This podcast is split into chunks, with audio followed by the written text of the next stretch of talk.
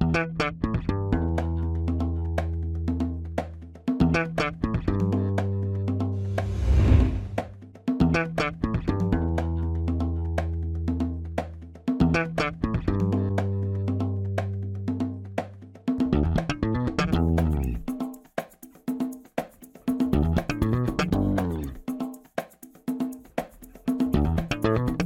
Este é o Tapa da Mão Invisível, podcast destinado àqueles que querem ouvir ideias que abalam sociedades e não são ditas da mídia tradicional.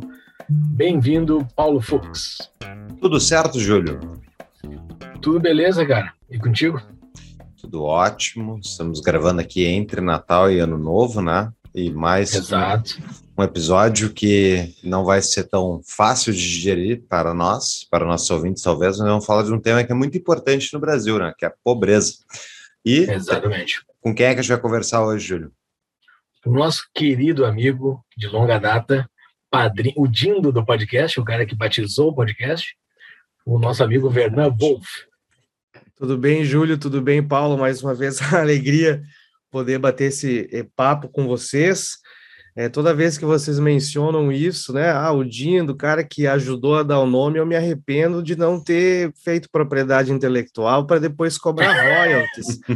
Porque esse podcast é um sucesso tão grande, tão grande, que eu, eu penso assim, eu vou me arrepender ainda, mas brincadeiras à parte, é, estamos aqui muito contentes, diretamente dos Estados Unidos, para falar desse tema tão importante que é para o mundo para o Brasil, até para os países hoje desenvolvidos, né? Que é o tema da pobreza e de que maneira a pobreza pode ser vista de, de várias dimensões, né? Como ah, nós mencionamos anteriormente aqui, a pobreza muitas vezes pode ser algo relativo, dependente do país que você está ou não está, mas eu tenho certeza que vai ser é uma conversa e mais uma conversa ah, legal, mais um bate-papo gostoso com vocês aí. Exatamente antes da gente entrar nesse tema delicado, que não é um tema muito feliz de se falar, vamos para os nossos recadinhos únicos iniciais. Momento, recadinhos únicos iniciais.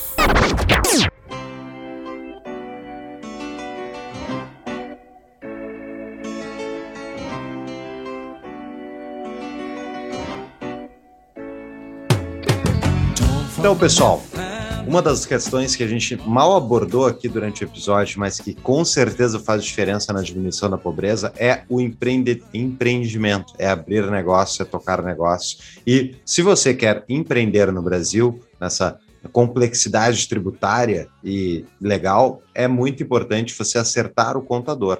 E é essa parceria que a gente está ressaltando aqui, é a DBI Contabilidade, é a contabilidade do Tapa, é uma empresa, e o pessoal é muito gente fina, sabe demais. Qualquer dúvida, só procurar eles no arroba DBI Contabilidade no Instagram. E tem uma promoção, né, Júlio? Exatamente. Promoção topzera da DBI, que os primeiros quatro meses de honorários são na faixa e a abertura da empresa também, os honorários de, de abertura da empresa também são na faixa, só dizer que é, que é do Tapa, quando for entrar em contato com eles, que eles dão essa promoçãozinha top. É só entrar em contato com a DBI Contabilidade pelo Instagram, arroba DBI Contabilidade, ou no nosso site, tapadamainvisível.com.br barra DBI.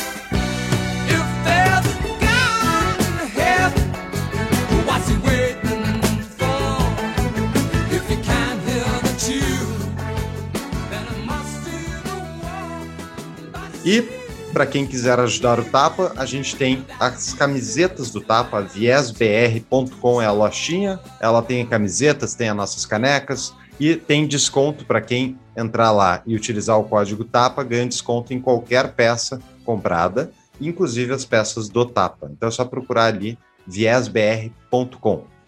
Exatamente. Sobre o episódio, né, Flux? O episódio está bem legal, pessoal. Uh, ouçam, tem bastante dado, bastante informação e um embasamento que a gente sempre quis fazer, uma ideia do Fux. Foi muito boa essa ideia de falar sobre a pobreza, a gente cita por que é importante falar desse tema. Então, mergulhem nesse tema e se aprofundem depois do episódio também, porque é um tema importantíssimo pela causa da liberdade, entender a pobreza. É isso aí. Quem quer ajudar o Tapa, quer ajudar a gente a mudar esse país, a gente tem que mudar as ideias que tem nesse país e para isso tem o Apoia-se apoia.se barra Tapa do Mão Invisível, entra lá e contribua com 10 reais por mês, tu entra na nossa comunidade privada, nossa sociedadezinha de leis privadas. E depois tem o quem quer ser patrão e quer uh, enviar perguntas, que nem hoje nossos patrões enviaram, pode enviar para nós, pagando um pouquinho mais, pagando a partir de 20 reais, já vai participar do grupo de patrões, e esse grupo de patrões tem, sabe quem são os entrevistados, sabe quais são as pautas e envia perguntas antes. Então, só Exatamente. E tudo está no nosso site, tapadamainvisível.com.br. Lá estão os nossos show notes, inclusive desse episódio, com os links da Amazon, né? Dos livros que nós vamos citar, que daí, comprando pelos nossos links, a gente ganha uma comissãozinha. Os links dos nossos patrocinadores estão no nosso site, os canais de WhatsApp e Telegram para receber as notificações no seu celular e a livraria dos livros que nós mais indicamos. Também estamos nas redes sociais, as duas principais, Instagram e Twitter, onde nós divulgamos os nossos episódios e outros conteúdos também. Os nossos Instagrams, os nossos Twitters também estão disponíveis, os nossos pessoais, meu, do Fux e do Thiago. E também estamos no YouTube. Quem está nos ouvindo pode nos assistir pelo YouTube. É só entrar lá, dar o like, curtir lá no YouTube e nos assistir por lá. É isso, Fux? Isso aí, vamos para o episódio de conteúdo.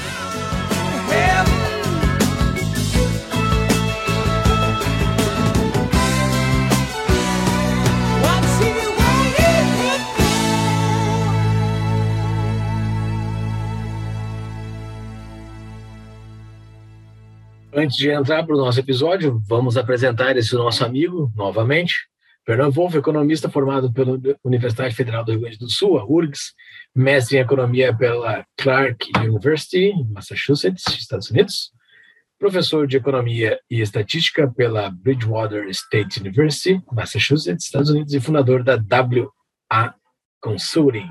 Posso dizer que sou um sobrevivente, sobrevivi ao DAECA da URGS, o Diretório Acadêmico de Economia da Universidade Federal. Eu, né, sobrevivi, consegui me formar aí, mantendo uma visão mais liberal, clássica, mais liberal com relação à economia, mas não foi fácil. Brincadeiras à parte, claro.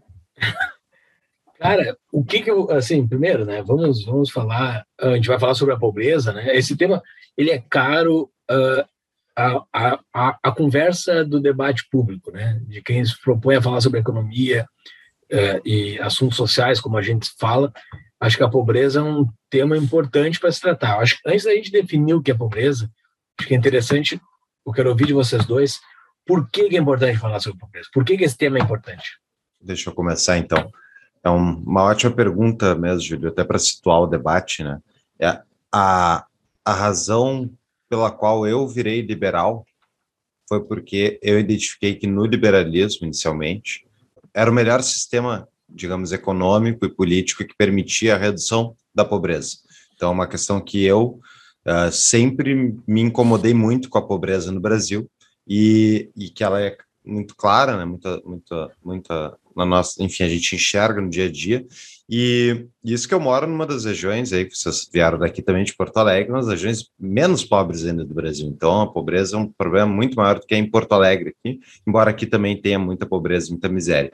E a minha a minha preocupação com o assunto foi de que justamente a, o Brasil não sai desse ciclo de pobreza, né, histórico. E, e isso é muito triste, porque criar riqueza não é, ao meu ver, difícil. Não, tu precisa só ter uma, uma, um conjunto de regras que permita que a sociedade construa riqueza. Tu, tu tem que respeitar direitos de propriedade individuais e tal, e isso permite a construção de riqueza. Não é que a construção de riqueza é certa, né, mas um sistema aberto a isso vai permitir que as pessoas ascendam. E, e eu enxergo o Brasil como um país que não permite isso de forma clara, não permite isso, na verdade, impede, prejudica e faz com que a gente conviva com pessoas catando lixo. Aqui passa na minha frente, no meu, meu apartamento, todo dia passa uma moça uh, coletando lixo, a, muitas vezes com a família, e eu vejo seguido, hoje, desde o início da crise da pandemia, eu vejo famílias com crianças andando à volta de lixos, e isso, tipo, é impressionante, assim, o nível de subdesenvolvimento que isso representa, né? Então, é por isso que eu me preocupei inicialmente. Ó.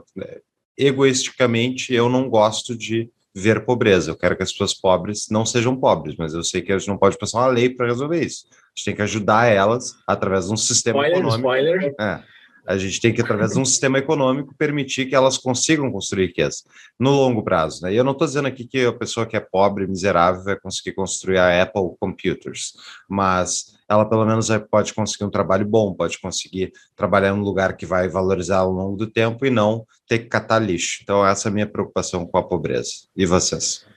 É, eu acho muito interessante que o Paulo falou. Uh, a pobreza é muito importante porque entendendo as causas da pobreza, na, na minha visão, entendendo o que causa a pobreza, a gente pode tentar definir o que, que a gente pode fazer para acabar com a pobreza. E eu acredito que o objetivo de qualquer civilização, eu já falo civilização assim, porque para sair da, da questão do país, é, o objetivo de qualquer civilização é crescer, né? é prosperar é progredir, é resolver problemas no nível individual, no nível familiar, no nível regional, de forma que cada um dos indivíduos consigam prosperar, primeiramente, individualmente, e atingir o seu propósito individual na sua vida. Eu acho que as pessoas buscando né, a prosperidade, é o crescimento pessoal, o crescimento individual, isso aí se espalha pela região, pela sociedade, e faz com que a civilização inteira consiga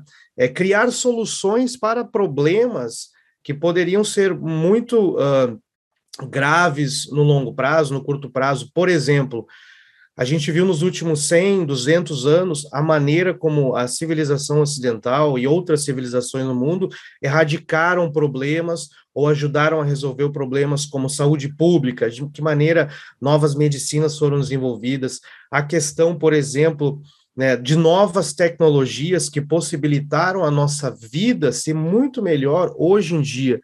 Entender isso daí, entender as causas disso é uma coisa muito nobre, eu vejo. Então, um dos meus interesses em entender é, primeiro a pobreza e como acabar com a pobreza e o crescimento econômico é porque ajudaria, no geral, assim, a nossa vida a ser muito melhor. Por exemplo, se hoje eu consigo falar com o Paulo e com o Júlio aqui dos Estados Unidos da América em questão de segundos e de minutos, é porque nós, vocês, a nossa região atingiu um nível de desenvolvimento que nos permite chegar nesse agora nível de bem-estar, entende? Então, é, é, e, e, infelizmente a gente vê regiões, situações, países que nos tocam pessoalmente. Concordo plenamente com o que o Paulo falou. Aqui nos Estados Unidos, na região onde é que eu moro, a gente vê também pessoas às vezes na rua, passando problemas. Se tu vais em cidades norte-americanas como Los Angeles, por exemplo, a questão da, da, da, pobreza que atinge determinadas regiões é grande, então a gente se sente tocado. Eu, particularmente, me sinto é, é, desafiado de que maneira a gente pode estudar e o que, que nós podemos fazer para ajudar a entender essas causas. Isso tem a ver com o podcast O Tapa da Mão Invisível que vocês criaram, de que maneira a gente vai desenvolver novas ideias, espalhar essas ideias para fazer com que os indivíduos consigam crescer, prosperar e, ao fim e ao cabo, sair da pobreza, entendeu? Sim. Ah, excelente definição de vocês, e eu acho que o que o Verdão falou no fim tem muito da minha defesa, porque que esse assunto é extremamente importante. O Fux que propôs a gente fazer esse, esse, esse podcast, que eu achei uma baita ideia, porque a, a esquerda de, domina muito bem esse tema, né? É, domina muito bem, não, mas não é porque a esquerda domina esse bem, esse, esse, esse, esse tema muito bem, que eu defendo isso. É porque a esquerda saca que no, no fundo do coração das pessoas, todo mundo sente mal com a pobreza. Não é o Fux que sente mal com a pobreza, não é o Bernardo que sente mal com a pobreza. Todo mundo sente mal. É, é muito ruim de ver uma pessoa pobre, ver uma criança pobre, ver um, um, idoso pobre, ou até uma pessoa em idade produtiva pobre. É ruim de ver aquilo. Então, e a economia em si, né, trata sobre os recursos escassos. Esse é, esse é o objeto da economia, né? Eu acho que é isso, né? acho que concordo comigo uhum. que esse é o uhum. objeto. Então, assim, a pobreza a pobreza é o, é o, é o porquê que se, se, se, trata disso, né? Eu, não, na, na, parte prática em si, não existe uhum. mais nada prático na economia do que tu, tu fazer com que as pessoas tenham uma boa situação, né? Uma boa situação de vida, cada um fazer a sua, na parte mais libertária, na parte mais individualista, mas é interessante que, que tu esteja cercado por pessoas que não estejam numa situação de míngua, né? E as pessoas estejam bem. Então, essa parte sentimental da economia, que é importante que a gente saiba tratar, e principalmente quem trata da parte pró-liberdade, a gente tem que saber dominar melhor esse tema, a gente tem que saber tratar ele de uma forma melhor, porque, uh, embora nós três aqui, as pessoas que estão próximas da gente, tenhamos uma, uma situação de vida boa, uh, eu não, não quero que só nós tenhamos vida boa, né? Eu acho que os demais também possam ter, as pessoas que vivem na rua também possam ter. Então, é um tema delicado, é um tema que é até difícil fazer piada, assim, porque é um tema triste, muito triste falar uhum. sobre isso, e é um tema necessário, a gente deveria falar muito mais do que a gente fala. Eu concordo 100%, Júlio. É, eu acho interessante né, a gente tocar nesse assunto, porque tem diversas abordagens de se falar e de se tentar é, reduzir ou combater a pobreza. Isso que tu mencionaste utilizando uh, o termo à esquerda, eu vou falar da seguinte maneira: eu conheço pessoas, amigos, indivíduos, eh, políticos, empresários que eles querem acabar com a pobreza buscando eh, punir os possíveis culpados que geram a pobreza, entendeu? é, através da punição, por exemplo, vamos uh, punir o indivíduo que ele tem muito dinheiro, muita prosperidade, porque ele é o responsável por causar a pobreza. Eu acho que a visão deveria ser um pouco diferente, entendeu? Nós tentarmos entender e combater a pobreza, vendo de que maneira a gente pode incentivar as pessoas e recompensar as pessoas para sair dessa situação. Então acaba tendo aquela visão é, revanchista, acho que esse seria o termo, punitivo, entendeu? Então, é muito interessante a abordagem que se é tomada nessa questão da miséria, da pobreza e assim por diante. Se você nos ouve, você sabe o quanto os governos são incentivados a inflacionar as moedas dos seus países. Sabendo disso, se você quiser manter seu poder de compra ao longo dos próximos anos, uma alternativa é comprar Bitcoin, né, Fux? Exatamente. E a forma mais fácil e rápida de fazer isso é através da BIPA. Diferente das corretoras, na BIPA você se cadastra em minutos e consegue comprar quantias a partir de um real por dia, se você quiser. Só entrar no aplicativo deles lá e cadastrar a compra. Né? Tem que tu transfere o dinheiro para a conta digital que tu abre junto a eles e manda todo dia ele debitar um realzinho ou 100 mil reais, né? Vai quanto dinheiro tu tem, a gente não sabe. O ponto é, compre um pouco de Bitcoin e liberte-se um pouco do sistema fiat, esse sistema horroroso de moedas fiduciárias que nos empobrece. Conheça a BIPA. Isso é via tapadamainvisível.com.br barra BIPA, ou você pode ir direto na Apple Store ou na Google Play Store lá e baixar o aplicativo da BIPA a gente pode separar esses, esses grupos que defendem redistribuição de riqueza como solução como dois, eu separaria em dois, dois tipos. Um, os marxistas e seus, enfim, seus uh, semelhantes, que acreditam que é no empreendedor e a pessoa que cria negócios e, e enfim, e opera o sistema econômico que gera a alienação e gera a, a pobreza alheia, que mantém de propósito, né, com algum propósito nefasto, enfim, para ganhar dinheiro, cumprir sua própria vontade, que acha que eles, essas pessoas estão gerando pobreza. Isso é um grupo que eu diria. Esse grupo é o grupo mais desconectado da realidade, ao meu ver. Isso aí a gente pode entrar mais a fundo aí. E tem o outro que é, olha, eu não acho que seja necessariamente, uh, enfim, eu não, não acho necessariamente, sei lá, que o, que o empresário é o causador da pobreza. Mas se a gente não redistribuir os recursos, a pobreza não será resolvida, porque daí é aquela pessoa que daí tem, tem até no meio liberal que vai dizer assim, ah, o capitalismo e o sistema econômico de propriedade privada, ele vai incentivar a desigualdade social.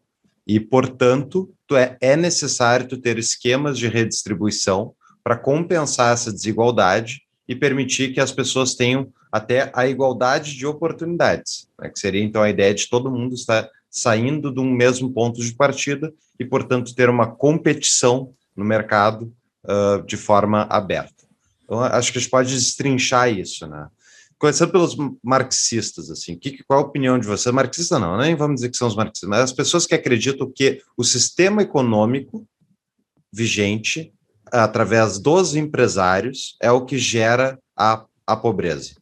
Por que está certo ou errado isso? Absurdo. Na minha opinião, isso está completamente equivocado. Ele tem, eu, eu tento chocado. me conter. Eu tento me conter, mas diante do. Não, não te que, Só. Eu sei que a pergunta. Não se reprima. É, Tiago, bota Paulo, agora menudo aí. Não se reprima. Eu sei que a pergunta do Paulo foi, prov...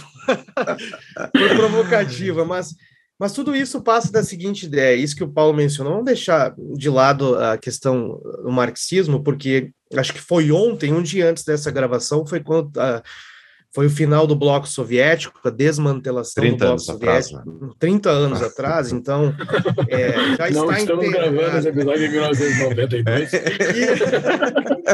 Nós estamos aqui com a internet de escada. Naquela época nem tinha internet de escada.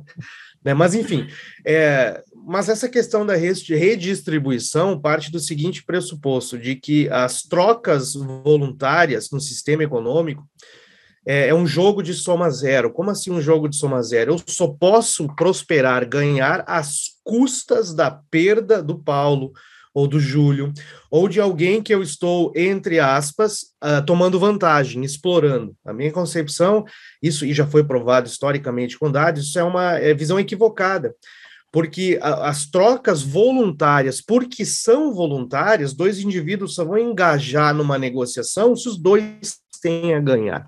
Então, é, e aí essa, esse pessoal, eles, eles veem essa questão, da, eles veem essa questão da desigualdade porque vê que algum lado está sendo, por exemplo, explorado, está sendo uh, em desvantagem, está sendo tomado vantagem sobre ele e etc. E aí eles tentam utilizar uma terceira parte, que seria a atividade estatal, o governo, para corrigir essa distorção. E aí eles tentam fazer a chamada igualdade de resultados o que é impossível, não tem como isso acontecer. Podemos discutir, por exemplo, a igualdade de oportunidades. E eu vou dizer para vocês, além ainda, a maior instituição que causa a desigualdade de oportunidades hoje em dia é o Estado, através das intervenções, através da burocracia que impede o indivíduo de entrar num determinado mercado para competir, para produzir.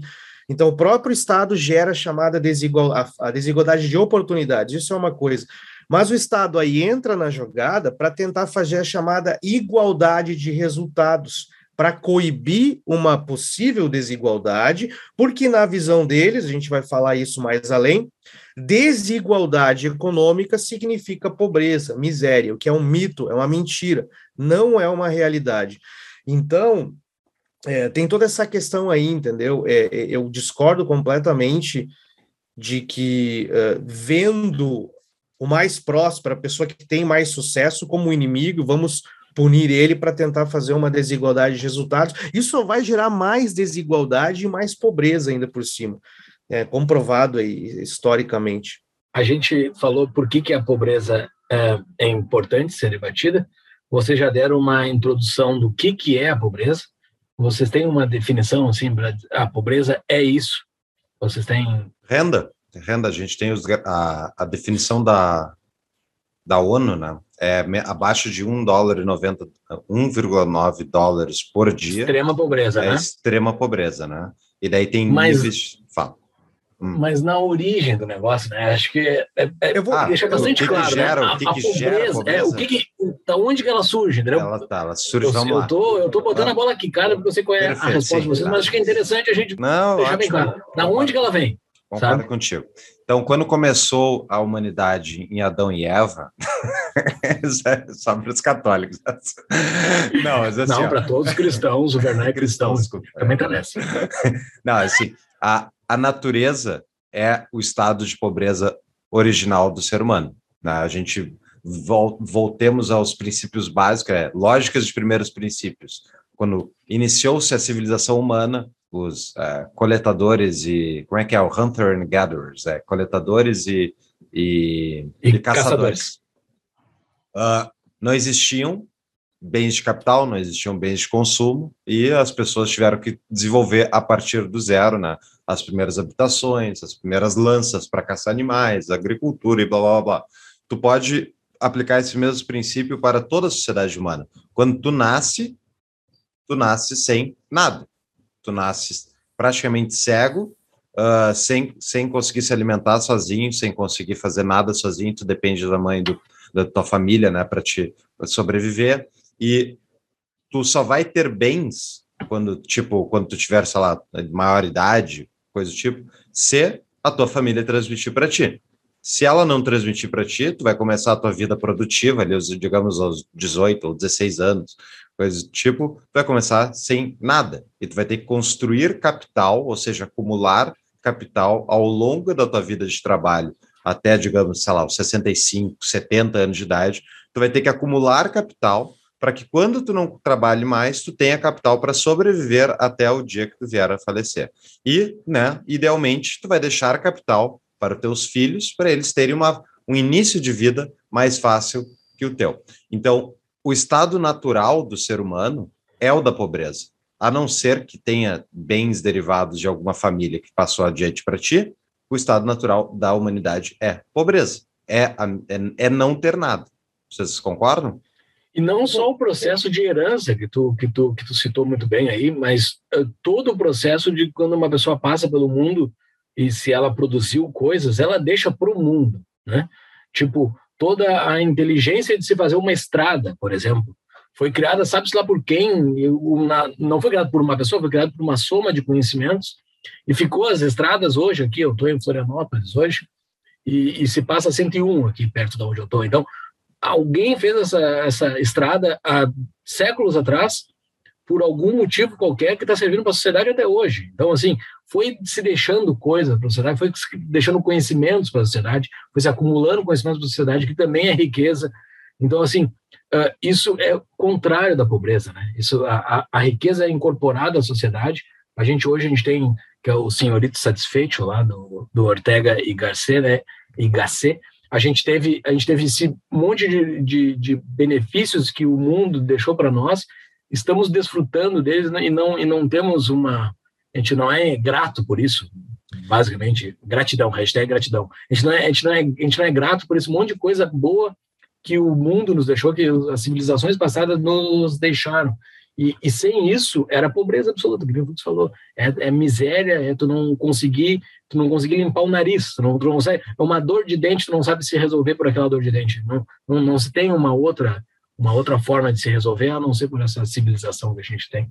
É, eu concordo com o que vocês falaram aí, e eu concordo com o que o Fux falou anteriormente, mais ainda, que o estado uh, normal, acho que esse é o termo hum uh, interessante de utilizar da humanidade é um estado de pobreza abjeta. Eu vou dar um, um dado para vocês, vou falar um, um dado para vocês que é interessante, que é o seguinte: a questão da morte das pessoas. Hoje em dia, nós vemos a morte de uma pessoa como algo muito trágico. Quando alguém morre, as pessoas choram, as pessoas lamentam, as pessoas fazem funerais porque nós hoje em dia nós não estamos tão acostumados com a questão da morte.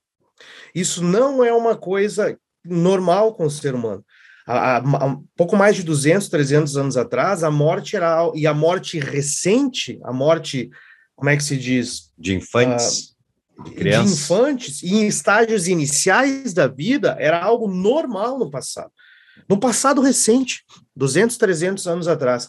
Então, acho que, claro que envolve entender as causas da pobreza, e por isso que esse episódio é interessante, mas mais do que isso, entender o que, que gera a, a redução da pobreza, o que gera a prosperidade e o crescimento econômico. Eu vou compartilhar com vocês e com os eh, seguidores do podcast algumas informações interessantes aqui, por exemplo, eu acho que o turning point, não tem como negar, da humanidade é o século XIX, especialmente 1800. E que é turning point? Ah, a gente vai... O... Um esforço para evitar o anglicismo uh, coloquial. Exato. o, o imperialismo do vocabulário. Cara, só, só Estamos um na campanha do Elivieira aqui. O é, tem essa campanha. Mas só um isso. parênteses, isso é uma coisa que, devido aos nossos episódios de Conexão Boston, eu me liguei que é tipo, primeiro, quantas pessoas não falam inglês? É uma é. parcela considerável da população. Segundo, é. que a, se a gente se a gente não evitar o anglicismo, realmente a língua portuguesa vai tipo se esvair. Se é bom ou é. ruim, não precisamos entrar nisso agora, mas tipo, então vamos por enquanto evitar. O nosso público fala português, então vamos lá. Exatamente. Vamos deixar os ataques à língua portuguesa só os ataques domésticos, como todes e esse tipo de coisa, os ataques internacionais do, do imperialismo yankee. Mas, enfim, eu acho que a grande mudança na história da pobreza mundial aconteceu no século XIX, tá? Como eu falava, especialmente em 1820, 1830, quando os ganhos da Revolução Industrial, inclusive, eu estava falando, estava ouvindo um podcast semana passada, um economista que ele não utiliza o termo revolução industrial, ele utiliza o termo grande enriquecimento. Olha só. A Revolução Industrial, ou grande enriquecimento do século XIX, fez com que os ganhos de produtividade das pessoas se espalhassem pela sociedade de uma forma sem precedentes. Eu vou dar um exemplo para vocês aqui. Ó, esse dado que eu trouxe, em, mil, em 1820, cerca de 95% da população mundial vivia na pobreza.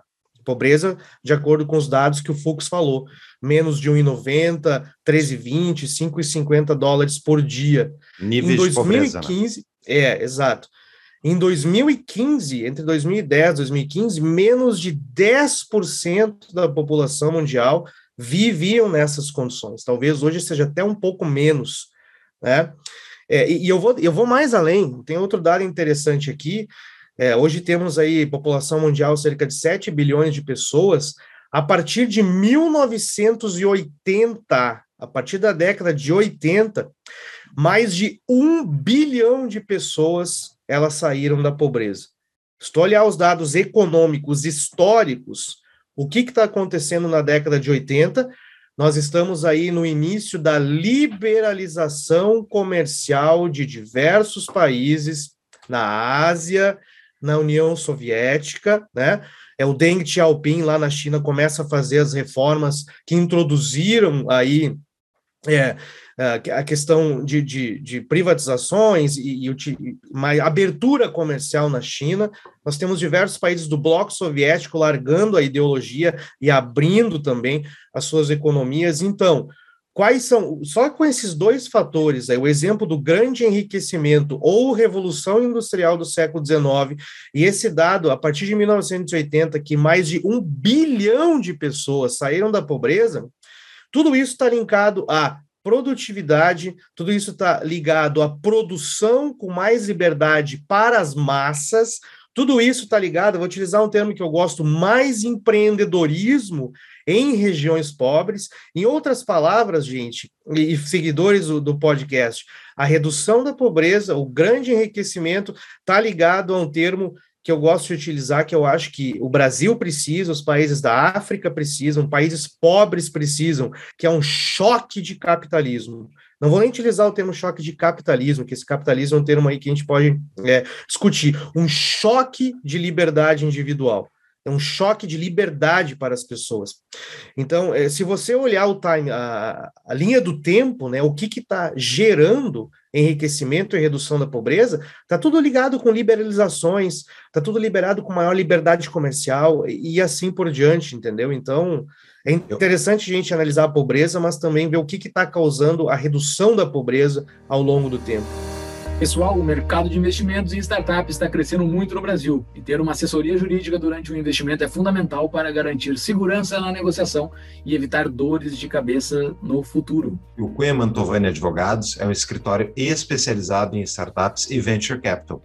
Eles são nossos parceiros aqui, eu e o Júlio, a gente já consultou eles para justamente dúvidas de, de empresas que a gente queria abrir, ideias de negócio, e tu sabe como é que é. No Brasil, se tu não falar com um advogado, tu pode fazer um monte de coisa errada e a gente tem a sorte de ter como patrocinadores aí um escritório que é especializado em ajudar justamente startups e venture capital. Então, para vocês conhecerem mais, procurem eles no cunha.mantovani no Instagram e saiba mais como é que eles podem te ajudar. Ou acesse o site do Tapa da Mãe Invisível, tapadamãeinvisível.com.br barra CMA, de Cunha Mantovani Advogados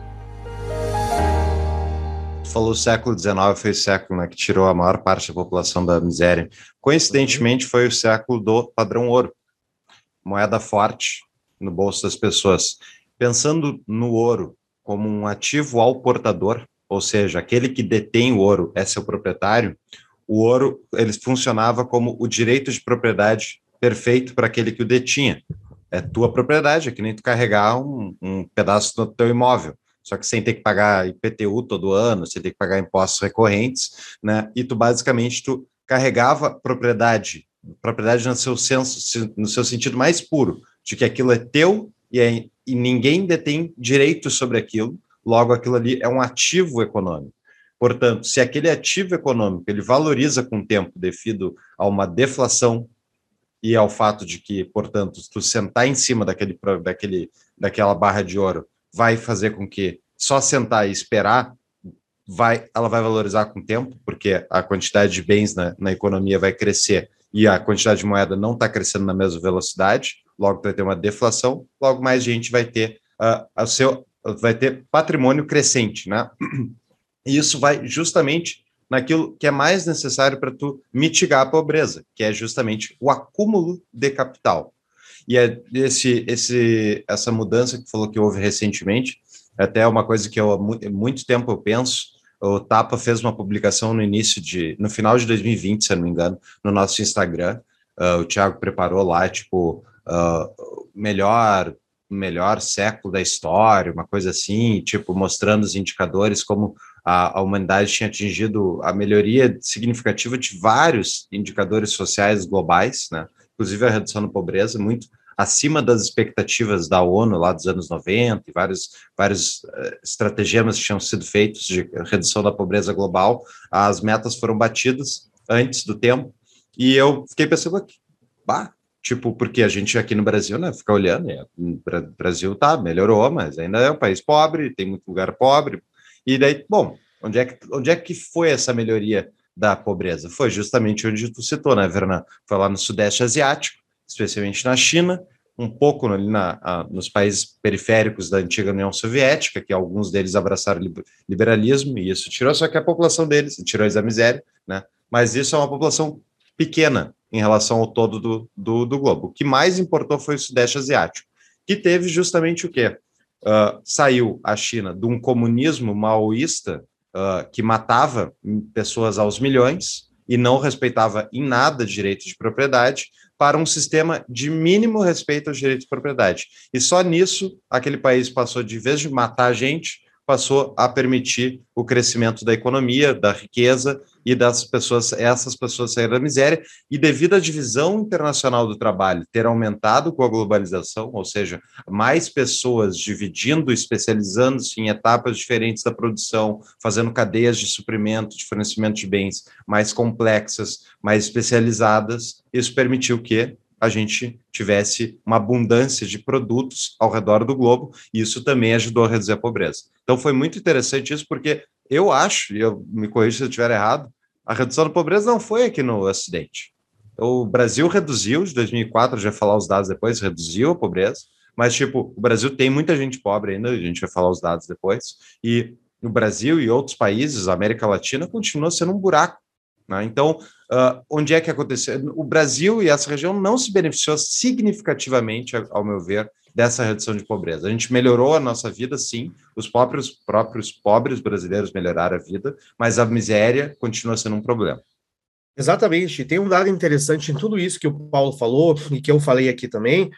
É, a pessoa que está ouvindo agora pode pensar assim, tá, mas o Vernan falou da proporção da população mundial vivendo na pobreza em 1820 e depois em 2015. Mas, se você olhar ali, eu tenho outro dado aqui também, que há 40 anos atrás, só para a gente ter uma ideia de evolução, 40 anos, 39% da população do mundo viviam na pobreza.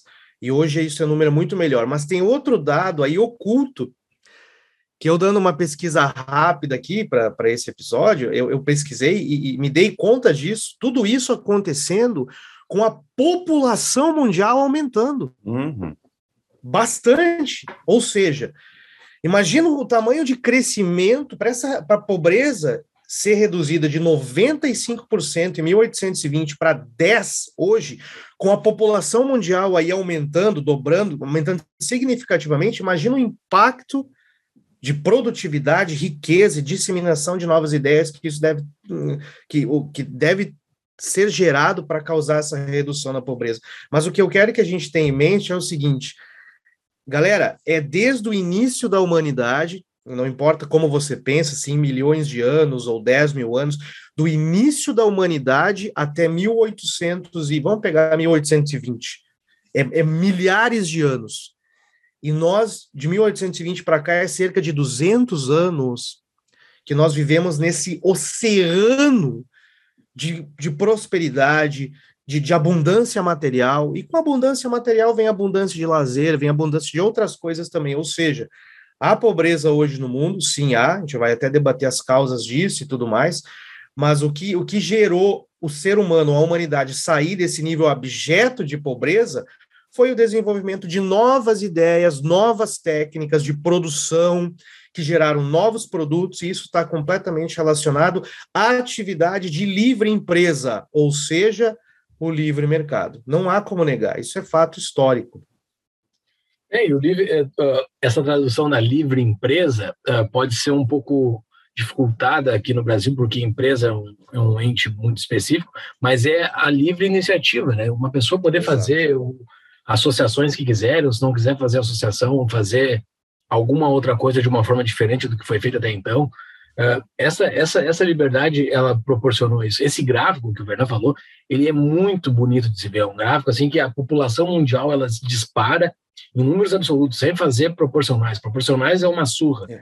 mas e o número de e o número de pobreza despenca, assim, fica uma vuvuzela, é a vuvuzela da riqueza, assim, que eu chamo aquele gráfico, porque ele uhum. fica a coisa mais linda do mundo, assim, e ele, e, e, e ele tá em progresso, ele não é um gráfico que tá parado, esse, esse é que é o mais bonito ainda, não é algo que é, a gente está vendo é. que ocorreu, uh, sei lá, décadas atrás, não, ele está melhorando todo ano, a gente vai citar dos números do Brasil, ele melhorou um pouquinho na margem, agora no último ano, uh, mas o Brasil, com o passar das décadas, tem melhorado também, porque o Brasil década de 80, 90 e o início dos anos 2000 melhorou bastante. Uh, mas é algo que está em progresso e a liberdade tem aumentado. Porém, se tu for ver, algo que melhorou bastante foi a desigualdade, porque o pessoal da esquerda bate muito na desigualdade, ou não melhorou. Tem que melhorar a desigualdade, porque o que, que adianta diminuir, diminuir pobres se os ricos estão cada vez mais bilionários e o Elon Musk quer desperdiçar dinheiro para Marte? O que, o que, que adianta tudo isso? Adianta? Por que, que a gente está debatendo pobreza e não desigualdade? Interessante falar que o Elon Musk tem a senadora aqui do estado onde é que eu moro, a Elizabeth Warren, né, apelidada pelo presidente Trump, ou melhor, ex-presidente Trump, Pocahontas, é. Porque ela, quando fez a aplicação dela para entrar em Harvard, ela marcou lá na aplicação que era descendente nativo, indígena é nativo. Não. E ela é loiro de olhos, de olhos claros, né? E ela dizia, disse no final: não, eu tenho um sobre 1094 percentual de sangue indígena. Bom, vamos falar sério. Ela criticou o Elon Musk, dizendo que o que, que o cara está pensando, em vez de ele pegar parte do seu dinheiro e ajudar os pobres, ou que ele deveria pagar a parte justa dele nos impostos. Ele replicou o tweet para ela dizendo: Eu vou pagar 11 bilhões de dólares em impostos só esse ano. Quantidade de riqueza que tu nunca vai ver na vida, falou para ela. Então, eu não entendo. Essa Pode falar do Musk, mas ele tem, ele tem uma presença muito boa. Ex ex exatamente. Então, Gente, essa questão da desigualdade, eu gosto muito, gostei muito desse ponto que o Júlio levantou, porque as pessoas têm a tendência de achar que desigualdade social é pobreza, é miséria. E se há pobreza, é porque somos desiguais, ou seja, eles acham que a desigualdade social é, é, é o que causa a pobreza. Isso é um conceito completamente equivocado né? Porque eu gosto muito de um economista do século XX, Joseph Schumpeter. Ele escreveu um livro muito bom, Democracia, Capitalismo e, Socialismo, onde ele fala uh, do que ele chamou da destruição criativa. Uma das coisas que faz a sociedade progredir e mover adiante é a inovação dos empreendedores que traz novas técnicas, que traz novos métodos de produção, como Henry Ford falou lá no início do século XX, se eu fosse dar para o homem o que o homem queria, eu ia dar para ele um cavalo mais rápido, mas o cara foi um gênio, ele criou o automóvel. Então, essas inovações geram a chamada destruição criativa. E o Joseph Schumpeter falou que essa destruição criativa, no início, gera um impacto de curto prazo que acaba gerando alguma desigualdade. Algumas pessoas perdem o emprego, algumas indústrias deixam de operar, a questão mais eh, famosa, podemos falar, a máquina de datilografar, né?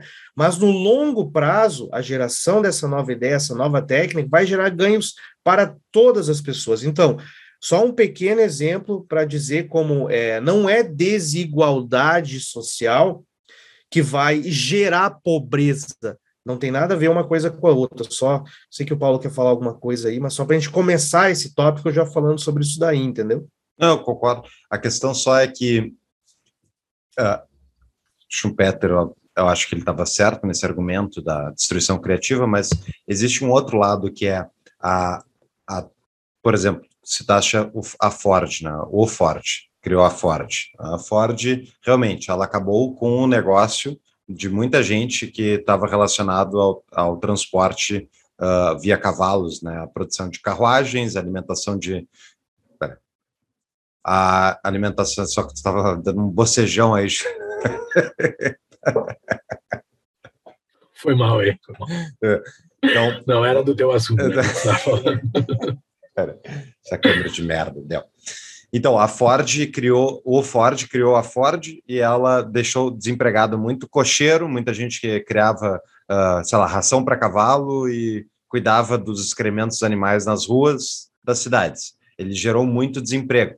No entanto, ele gerou todo um, um complexo enorme de novas indústrias, novos mercados, novos serviços relacionados ao automóvel. É uma indústria que gerou muito mais empregos novos do que destruiu dos antigos. Então, essa questão é tipo, quando se abre um novo mercado, quando se cria um novo mercado, abre-se inúmeras novas possibilidades de criação de mercados relacionados àquele novo produto, serviço e tal. Enfim, então, o problema da desigualdade, que eu acho que é justificado, é quando essa desigualdade ela advém de um favorecimento estatal advém justamente de uma regra, uma benesse do Estado. Muitas vezes com monopólios, oligopólios defendidos por parte do Estado ou de, de empresas né, que têm proteção do Estado. Mas não existe maior monopólio que aqueles que o Estado detém sobre a moeda, sobre a justiça, sobre a segurança e dependendo do país, né, vai botando mais coisas aí dentro. Né? Tem países que não,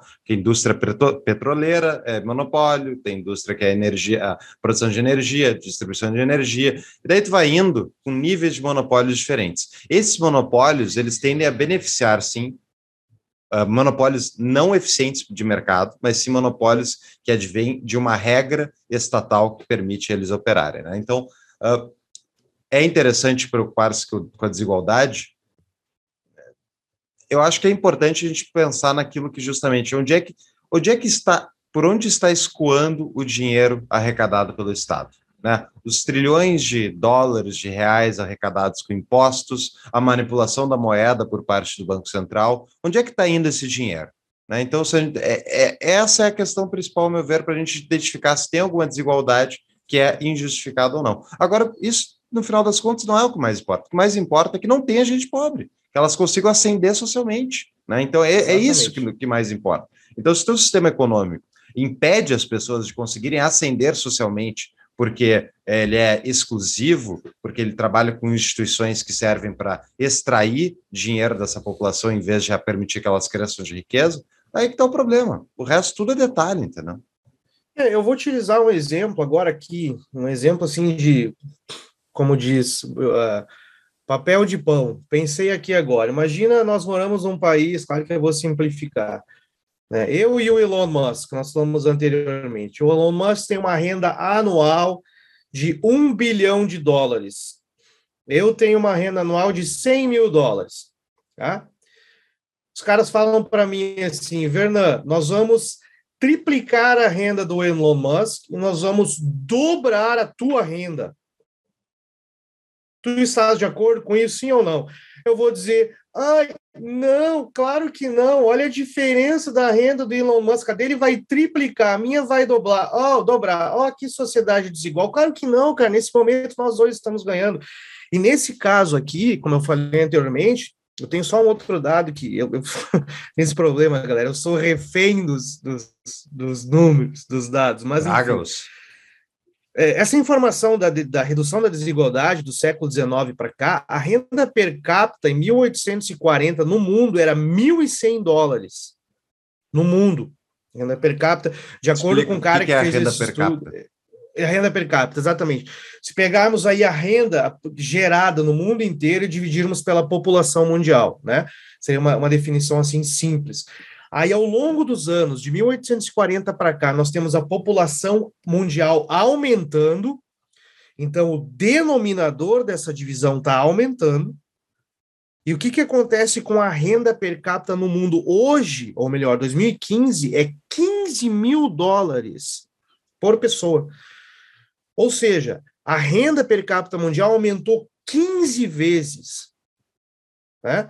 Então, o que, que a gente vê aqui? É, que nesse processo deve ter gerado uma certa desigualdade entre os ganhos de renda de pessoa para pessoa? É óbvio que sim, mas no geral todos ficaram menos pobres ou mais prósperos, entendeu? E, e falando dessa questão da desigualdade que o Júlio mencionou, falei para vocês antes, eu, eu, gostaria de mencionar esse índice, é, o índice de Gini, né? Que é um índice que tenta aí dar uma ideia de quão desigual é um determinado país. Para resumir em, miúdos, o índice de Gini é um índice que vai de 0 a 1. Um, né? Quanto mais próximo de 1, um, esse índice significa que o país é mais desigual. Significa que toda a renda, teoricamente, do país ia ser concentrada em uma pessoa. Quanto mais próximo aí de zero, é, é de zero esse índice, mais igualitário é esse país, tá? Eu peguei os top 10 países aqui do índice de Gini. Primeiro país, a Eslovênia. Uh, terceiro, quarto país, Be, como é que é Belarus? Pera, pera, tá, tá Bielorrússia. Tu pulou o segundo? Bielorrússia. Isso. Tu pulou o é, segundo e terceiro, é, tá fazendo cherry picking. Isso. É, cherry picking, exatamente. Por que, que tu pulou é, o segundo? Olha só, é República Tcheca, né? Tá. o outro é Eslováquia. Uhum. Olha só, País uau, são os, os quatro países aí no, no, índice de países mais uh, igualitários do mundo. Esses são países ricos, são países prósperos? Provavelmente não são. Eu posso até ver onde é que está os Estados Unidos. É, os Estados Unidos é 41, é 0,4 dos Estados Unidos. Ah, não, não consigo ver no índice que eu peguei o top 10. Mas, por ah. exemplo, e é um índice que tenta medir a desigualdade. Né? Zero seria o mais isso, desigual, né? Pra, pra... Zero seria zero o mais seria desigual. o mais igual. Mais igual, igual. zero. Tá. Igual. Um mais desigual. Tá. Por exemplo, o índice de Gini de um significa que uma pessoa detém toda a renda do país e o tá. resto não tem ninguém. Tá? Eu quero dizer com isso que uma sociedade pode ser muito igual e extremamente pobre. E outra determinada região, país, sociedade pode ter um nível de desigualdade que não seja baixo, mas é uma, uma, uma, sociedade, um país extremamente rico, próspero, onde as pessoas têm a oportunidade de prosperar, de crescer, entendeu? Então, essa questão da desigualdade é, é, é um motivo, é, é que nem eu, a questão da desigualdade social, vou falar uma coisa aqui agora algumas pessoas não vão gostar. É a mesma coisa que eu vejo a macroeconomia, tá? A macroeconomia foi inventada pelo John Maynard, Maynard Keynes, lá no século XX, década de 30 e 40, para justificar massiva intervenção do governo. Que o que explica a economia de verdade é a microeconomia, entendeu? São as ações dos indivíduos. O que explica Travou. a economia de verdade Travou. é o ação Travou. humana, Travou. do Ludwig Mises. Travou. Alô? Travou? Agora que tá o que explica a economia de verdade. Peraí, espera um pouquinho. Vamos, peraí que tá flutuando. Tá flutuando. Como é que é a tua conexão aí, Wolf? 100%, cara. Não, quantos mega? Todos os dias. Sei lá. Só conosco, então talvez seja uma questão do Brasil mesmo, conectar tudo. Ou talvez longe. seja o Zoom. Talvez seja o Zoom. Talvez seja tu usa o Zoom para as tuas outras coisas? Também. Só Zoom. Bom, mas onde é, é que eu parei? Cabo, é o cabo que passa lá embaixo. Do... é a fibra ótica do bairro. A fibra aquela que passa lá embaixo. Onde é que foi cortado aí? Na microeconomia. Exato. É, fala então... de novo ali, do, do, do Keynes. Exato. É, a questão da desigualdade social é um tema que foi é, tra trazido à tona né, para justificar a massiva intervenção do governo, para tentar consertar esse problema, que muitas vezes não é um problema. Que nem a macroeconomia, eu falei anteriormente, a macroeconomia foi criada na década de 30 e 40 pelo Keynes para justificar a massiva intervenção governamental, porque o que explica a economia de verdade é microeconomia. Mais ainda, o que explica economia de verdade é a ação humana do Ludwig von Mises, as ações individuais, ou seja, essa questão da desigualdade social, na verdade, no meu ponto de vista, é claro, é uma questão, é, é uma falácia, entendeu? Que muitas vezes sociedades que eles dizem, ó, oh, muita desigualdade, é uma sociedade que é próspera, entendeu? Não, e, e tem um negócio que é, tem que desenhar, assim, para quem não é muito da economia, que é o seguinte, a gente tá, o Vernan e o Fux estão defendendo aqui o, o aumento, e eu também, o aumento da riqueza geral da população. Mas por que, que isso é importante para combater a pobreza? Porque se a pobreza é algo estanque, é algo. Se a pessoa começa a ter uma renda acima de determinada coisa, ela já deixa de ser pobre. Tá? Então, assim, se todo mundo ganha, pouco importa se o de cima está ganhando bastante ou, ou, não, o importante é que os de baixo passem dessa porcaria dessa linha, que é uma linha que é uma linha que é, que é não é, ela é tão clara, mas ela tem alguns limites básicos ali. A pessoa tem que conseguir comer, tem que conseguir dormir num lugar tranquilo, tem que conseguir ter o um saneamento, botar o xixi, o cocô dela num lugar que, apropriado, sabe? É uma coisa que é um, que acima de uma linha de renda a pessoa consegue sanar as coisas básicas dela. Então, assim, se todo mundo ganha, todo mundo, não, no caso, essa, essa teoria da esquerda de que quando os de cima ganham, os de baixo perdem, até então, eles nunca apresentaram um dado que mostre que isso ocorre, porque não ocorre. Não ocorre. Quando todos ganham, todos ganham junto. Alguns ganham mais que os outros, proporcionais, como o exemplo do Vernan, mas o importante é que no bolo todo aumentando, os de baixo consigam passar tal da porcaria dessa linha. Então é isso que é o importante do, do, do acréscimo de renda geral. E o acréscimo de, de, renda geral, como o Fux falou em alguma das respostas dele, vem do acúmulo de riqueza. O acúmulo de riqueza que traz o, o, o aumento de renda geral. Uh, tu, não, tu, não, tu, não, tu não tem um retorno de um investimento antes do investimento. O retorno do investimento só vem após o investimento. Isso é, é Bom Baverick, lá mais de um século atrás, falou. O, a renda só vem depois do investimento. Então, tu precisa investir para que a renda suba. Para a renda subir, tu tem que ter acúmulo de capital. Então, uh, uma coisa leva a outra, mas o ponto central é que a renda geral cresça para que os que estão embaixo cresçam juntos também, levem juntos também. Mas tem Isso uma ocorre. outra... Sim. Isso é uma observação prática e teórica. Boa. Claro. Não, a questão é que tem, tem a gente, quando a gente comenta a esquerda aqui, mas tem, eh, digamos, saindo da, da esfera esquerda-direita, vamos pensar que tem muitas pessoas de todos os lados do, da equação aí que acreditam na justamente no, na igualdade de oportunidades.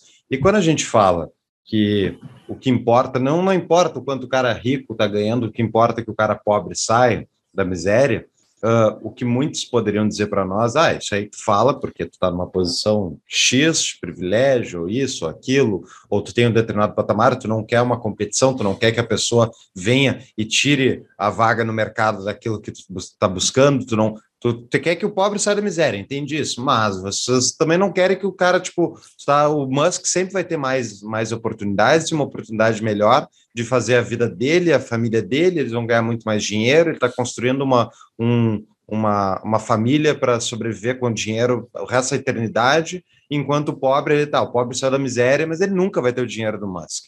E aí, por, tipo, vocês acham que é justo isso? Eu, não, eu, eu, acho que a palavra justiça não serve para isso. A justiça tem uma outra, tem um outro significado. Não é, não é justo ou não. É triste, ok? Eu acho que a palavra tristeza se encaixa nisso. É triste. Eu, eu gostaria que todo mundo pudesse abrir a geladeira e ter Coca-Cola e cerveja dentro o tempo todo, assim. Mas não é, é o mundo real não é isso. Não, não é assim.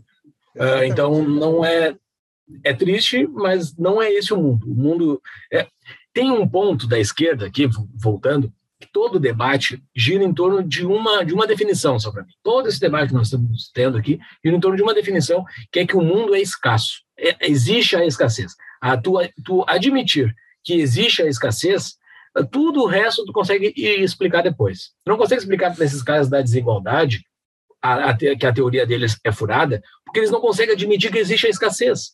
Se, se, eles admitissem que existe a escassez, que as coisas terminam, que as coisas não são para sempre, que as coisas são limitadas, uh, tu conseguirias explicar todo o resto. Mas como eles ficam nessa, nesse mundo viajandão, onde tudo pode ser possível, onde todo mundo pode ter um algodão doce, sabe? Não é, o mundo não é isso. Infelizmente, o mundo não é isso. É triste. Então, assim, a palavra que se aplica para isso não é justiça, é tristeza. Eu fico triste porque tem pessoas que não têm tudo na vida. Eu não tenho tudo na vida, eu gostaria de ter tudo na vida, mas eu não tenho. Mas, uh, mas é isso, o mundo é isso. A gente tem que saber lidar com os dados reais do mundo. A pobreza está sempre na espreita, está sempre pronta para vir e abater uma família. O Musk pode se, tornar pobre, a possibilidade de se tornar pobre é bem mais difícil do que uma outra pessoa, mas ele pode se tornar pobre também. Então, uh, é isso. O, o, mundo é o que é, a gente tem que jogar com os dados reais que existem no mundo.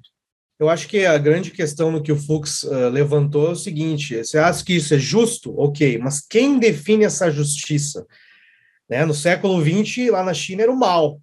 O mal definia. Isso aqui é justo, então vamos coletivizar todas as propriedades privadas agrícolas, porque eu acho que isso é justo. A União Soviética, o Stalin determinou, isso aqui é justo. Aqui nos Estados Unidos é o Biden, não, isso é justo e tudo mais. Essa questão da justiça não tem como determinar, porque como o Fux, o, o Júlio falou agora, tem essa questão da, da, da subjetividade, a questão é relativo, entendeu? Aqui na comunidade brasileira nos Estados Unidos, por exemplo, tem brasileiros que trabalham para americanos ou para outros brasileiros que têm muito, renda muito maior do que a deles.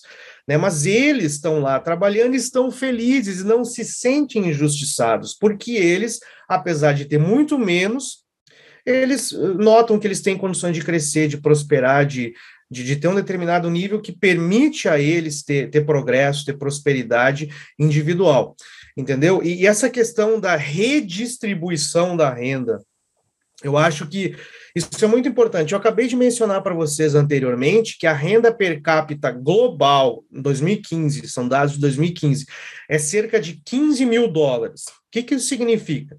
Pegamos toda a renda, a prosperidade gerada no mundo e dividimos pelo número de habitantes do planeta. Imagine o seguinte cenário: eu sou o rei do mundo e eu vou fazer a redistribuição total da renda no planeta. Vou dividir entre todos. A partir de hoje, todo mundo vai ganhar a mesma coisa. Quanto cada um ganharia? 15.600 dólares por ano, certo? Sim. Muito bem. Muitas pessoas estariam em situação melhor, não estariam? Sim. Mas muitas outras pessoas, regiões inteiras do mundo, estariam muito abaixo do nível que elas estão hoje. Para tu ver como a redistribuição total da renda é algo que não existe, não pode acontecer. A desigualdade sempre vai haver, como o Júlio mencionou anteriormente. O grande desafio, e eu não sei se vocês querem conversar sobre isso daqui uns minutos mais, é de que maneira a gente pode é, reduzir a pobreza, acabar com a pobreza. E uma das minhas respostas seria o aumento da produtividade né, dos indivíduos, dos fatores, mas queria só dar uma pincelada nisso que o Paulo falou sobre a justiça, entendeu? Muito bom. Só complementar com, uh, digamos que a gente vivesse na, na utopia socialista de, do, do socialista aí qualquer, que é de que todo mundo tem a mesma renda e uh, o mesmo patrimônio e está tudo dividido igualmente. Tá, esse é o, é o marco zero. Daí amanhã nasceu o Michael Jordan. E ele vai jogar basquete melhor que todo mundo. E aí, o que tu vai fazer, entendeu? Como é que tu vai fazer que o Michael Jordan seja igual aos outros jogadores de basquete? Vai tirar uma perna dele? Então, tipo, a desigualdade, primeiro, ela é natural, ela é intrínseca à natureza. A natureza, tem gente que tem gente que na, na, tem bebê que nasce no, em país pobre, tem bebê que nasce num país rico. Então, primeiro, teria que resolver isso, isso que nem o vovô falou. Mas digamos que todo mundo está no mesmo, mesmo padrão exato, momento zero. Momento um, isso já está diferente, porque Exato. a natureza não é igual, pronto. Então, sempre tu teria que ter um esquema de redistribuição permanente para tentar punir aqueles que são naturalmente mais bem afortunados, né? E ainda assim, uh, existe um outro critério, que é tipo, olha, mas vamos, Paulo, o que a gente está falando é que a gente tem que ter, uh, por exemplo, educação, uh, ensino superior, tem que ter moradia, tem que ter coisas básicas para as pessoas poderem exercitar a liberdade, né? aquela, aquela liberdade no sentido uh, positivo, positivo e não negativo, né? que nem no episódio do que a gente falou de chamada da tribo. Ok, tu tem que ter condições de pagar isso. Como país, como nação, para tu quer pagar faculdade para todo mundo, primeiro, como é que tu sabe que todo mundo tem que ir para a faculdade? Como é que alguém faz esse cálculo? Eu quero saber. Como se a gente não precisasse de gente para fazer a manutenção uh, de coisas que um ensino técnico basta, né? Como se tivesse gente que simples, que não tem interesse nenhum intelectual e não quer fazer faculdade, tem uma, e quer ter uma vida mais simples. As pessoas têm esse direito e daí então, tu vai forçá-la a fazer uma faculdade para quê? Para perder tempo, perder sua vida à toa? Então, uh, primeiro, as vontades humanas não são iguais. Então, tu fazer um sistema onde todo mundo vai ter uma base igual, ah, ok, educação básica, educação, de, uh, educação até o, o, final do ensino médio, para todo mundo ter um ponto de partida igual. Beleza, tem que ter condições de pagar e entregar isso. E agora, eis a grande questão. Minha opinião, é possível tu ter uma social-democracia funcional que redistribua a um nível certo e faça o intervencionismo correto, que consiga permitir que a sociedade floresça? Olha, talvez até tenha. Pega lá os nórdicos, que os caras adoram citar, tem, eles realmente redistribuem bastante recursos, eles fazem uma equiparação da sociedade através de um alto imposto de renda, quase acima, muitas vezes 50% do patrimônio okay. pessoal. É possível. Vivi. É, é possível. Vivi. Isso, mas é, é para provável. Ouvir é provável, Bernardo. No tapa da mão. mas é provável. o momento Bernie Sanders do não, Paulo. Mas a minha pergunta, Olha só, não existe garantia nenhuma de que a social-democracia vá falhar 100% das vezes. Não existe uma garantia. Pode é, ser que é, tenha alguns vou... momentos que tenha um sweet spot, um lugar mágico de social-democracia. A Suécia, digamos, ela é mágica, ela conseguiu atingir o equilíbrio maravilhoso. Oh, mas, é, mas ela não chegou lá sendo social-democrata. Ela chegou lá com o liberalismo. Então, Correto. É, então, tipo, olha, se meu amigo esquerdista está ouvindo aí, os meus amigos esquerdistas estão ouvindo esse episódio, eu sei, beleza, vários. vamos concordar, vamos concordar que a gente primeiro tem que ficar rico para depois fazer a social-democracia que vocês tanto querem, que provavelmente não vai dar certo. Na maior parte das vezes não deu certo na minha visão, entendeu? Então, qual é, é o sistema mais fácil de tu chegar num sistema onde as pessoas vão ter renda por conta própria, vão ter patrimônio, acúmulo de patrimônio, vão ter uma vida boa, vão permitir justamente uma sociedade que prospere sem se basear na tomada à força de propriedade alheia, ou seja, na violência estatal, bom, esse sistema é liberalismo. Tu quer depender de um sistema que vai redistribuir recursos, esse sistema vai se basear na violência ou na ameaça da violência através da coerção estatal. É, e é, é, por isso que eu sou contra. É porque é, é errado porque ele ignora o direito de propriedade básico, que é, é, é imoral, é imoral. É imoral. Que voltando para concluir, voltando ao que a gente estava falando no início, é o que mais importa, na minha humilde visão, dos vários liberais, é tipo, direito de propriedade respeitado é o que permite uma sociedade sair da é. miséria e alcançar a prosperidade. Então, se tu está atacando esse direito individual, tu está criando uma sociedade coletivista que não vai ter por base respeitar justamente aquilo que mais gera uh, propriedade privada, que gera, mais gera riqueza e sustentabilidade disso. Exatamente, essa questão da, da, redistribuição, esse exemplo simples, né, mas para ajudar a gente a pensar que eu dei antes, vamos pegar a renda do mundo inteiro e distribuir ela igualmente, cada um, o Júlio no Brasil, o Biden lá em Washington, o Bolsonaro, todo mundo teria 15.600 dólares de renda anual. Isso é o fim da civilização. Eu vou dizer o porquê. Porque isso aí é, destruiria uma das molas propulsoras do desenvolvimento econômico, que é a acumulação de capital, o reinvestimento as pessoas que têm mais capacidade produtiva hoje, elas têm mais condições de reinvestir o capital, o dinheiro dela. E tem, tem gente quando fala em reinvestimento de capital de dinheiro, a primeira coisa que pensa é na taxa de juros, né? Botar no mercado financeiro, que é uma opção.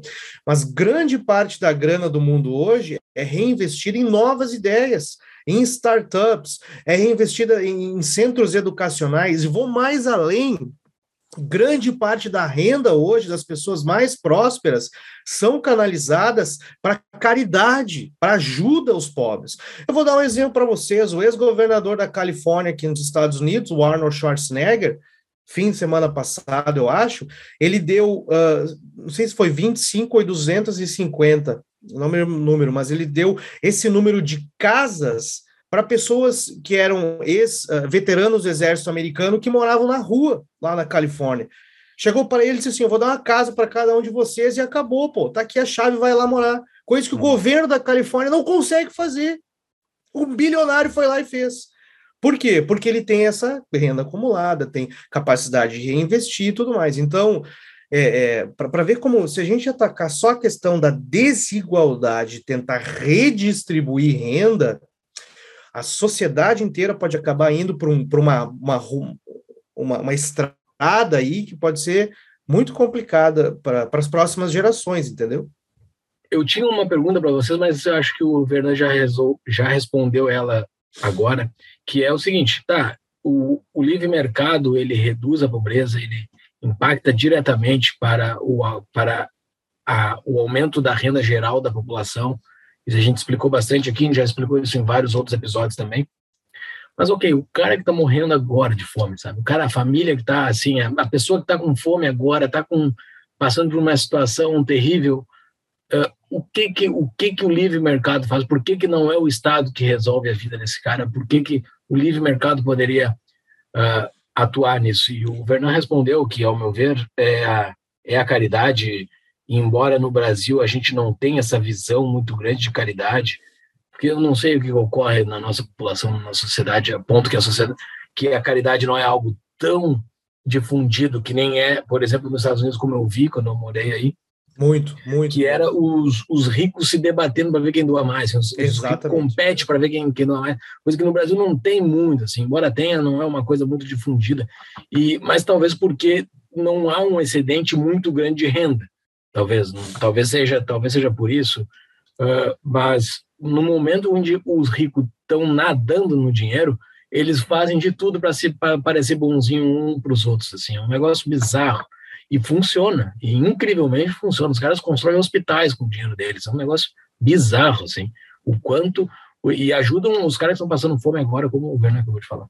Deixa eu só complementar Exatamente. É. essa resposta do Júlio aí, que é ah, sobre o porquê das doações e tal. O Niall Ferguson, no livro A Grande Degeneração, Niall Ferguson é um historiador, um ótimo historiador inglês, ele, se bem que não sei se ele é inglês ou é é enfim, daqueles países da grande Grã-Bretanha, e ele... Ele, no, no, no A Grande Degeneração, ele mostra como a ascensão da social-democracia nos países desenvolvidos, e ele pega especificamente o exemplo da Grã-Bretanha, Grã, Bretanha e dos Estados Unidos, com a ascensão da social-democracia e o aumento do, do consumo da renda nacional através de impostos, fez com que a caridade privada e as instituições privadas de doação caíssem em número e em quantidade de doações significativamente ao longo das últimas décadas. E se a gente for pensar por uma lógica de primeiros princípios, faz total sentido, porque é a mesma razão eu acho que por que as pessoas não doam dinheiro no Brasil porque tem um ente que está tomando metade da tua renda, que é o Estado, e está dizendo: nós vamos cuidar. Eu tenho Bolsa tá. Família, eu tenho Auxílio Brasil, eu tenho isso aqui. Não se preocupe, o Estado vai ajudar as pessoas. Daí o cara é eleito com a bandeira de que eu vou ajudar. Com o dinheiro dos outros, eu vou ajudar. Só que primeiro que tem a incapacidade técnica do Estado a executar de forma adequada isso, porque ele não tem os incentivos corretos. Mas fora isso, tem o fato que justamente tu. Olha, se o Estado está dizendo que vai ajudar, as pessoas deixam de ter aquela preocupação de elas terem que ser responsáveis justamente por ajudar. Tu não é responsável pela vida dos outros, tá? Os objetivistas aí, eu, não, eu concordo 100% com vocês. Só que o ponto é, não é a, se a gente ignora a realidade à nossa volta, porque tem um outro ente mágico que diz que vai ajudar e não ajuda, a gente está vendo, as pessoas não estão sendo ajudadas no Brasil. Então, é parte, sim, ao meu ver, dessa questão da caridade individual. Só que daí, de novo, a tua renda está muito diminuída em relação ao que tu pode ajudar. Né? Porque agora uhum. eu não tenho 50% sobrando, eu tenho muito menos. A gente passa metade do tempo trabalhando para o Estado no Brasil. É bizarro isso. Então, enfim, é, é eu acho que essa explicação do, do Ferguson está muito boa para isso. E a gente pode ir para as perguntas de patrão, né, Júlio? Até porque a gente tem que entrar nas estatísticas tristes do Brasil. Essa questão, enquanto o Júlio é, vê da, dos... da, Vai lá, vai lá, então. Da, da, das instituições da sociedade civil, como diz, né? Aqui nos Estados Unidos, como o Júlio mencionou, funciona muito bem. Aqui é, é como é que é o Boy Scouts? Ah, os escoteiros, tem clubes uh, privados que eles se ajudam. Teve um amigo meu que visitou os Estados Unidos uma vez, ele foi em Boston e tirou uma foto de um mendigo pedindo dinheiro na sinaleira e mandou para mim dizendo: Olha aqui a pobreza nos Estados Unidos, a ideia que os Estados Unidos está vendendo e que tu fala aí, Werner, está equivocada, dá uma olhada. Eu fiquei pensando assim: aqui nos Estados Unidos tem essa coisa, entendeu? Por exemplo, se a pessoa está em condições de necessidade muito difíceis, ela tem diversas opções privadas que podem ajudar ela. São igrejas, são clubes, são é, instituições é, é, é, o Salvation Army, é um monte de coisa que foi criado pelas instituições privadas, entendeu? O ideal seria no Não, Brasil conseguir desenvolver isso também de maneira eu, mais robusta. Eu vou entrar numa seara agora aqui, que eu, eu já vou admitir antes aqui que eu não sei se eu vou achar a fonte, tá? Mas eu vou citar algo aqui que eu vou catar a fonte, se eu não achar, a culpa é minha. O, tem um, um artigo que fala dos moradores de rua, e isso é mundial, não é só no Brasil, mas que os moradores de rua, é, sei lá, 90% homens, e a grande parte do motivo de estar tá morando na rua é uma guampa, é um chifre, é uma desilusão amorosa, é uma, é uma tristeza amorosa, é, o homem se desilude com a vida e vai morar na rua. E tem um artigo que fala disso que é interessantíssimo. Assim. Então, assim, o esquerdista pegar e botar um mendigo na culpa do capitalismo, é o cara não está jogando com os dados, entendeu? Eu vou procurar o artigo, vou colocar na nossa show notes. Se não tiver na nossa show notes, a culpa é minha. Mas o, mas é bem interessante, porque países desenvolvidos, pega esses caras que moram na rua, são outras coisas além daquilo.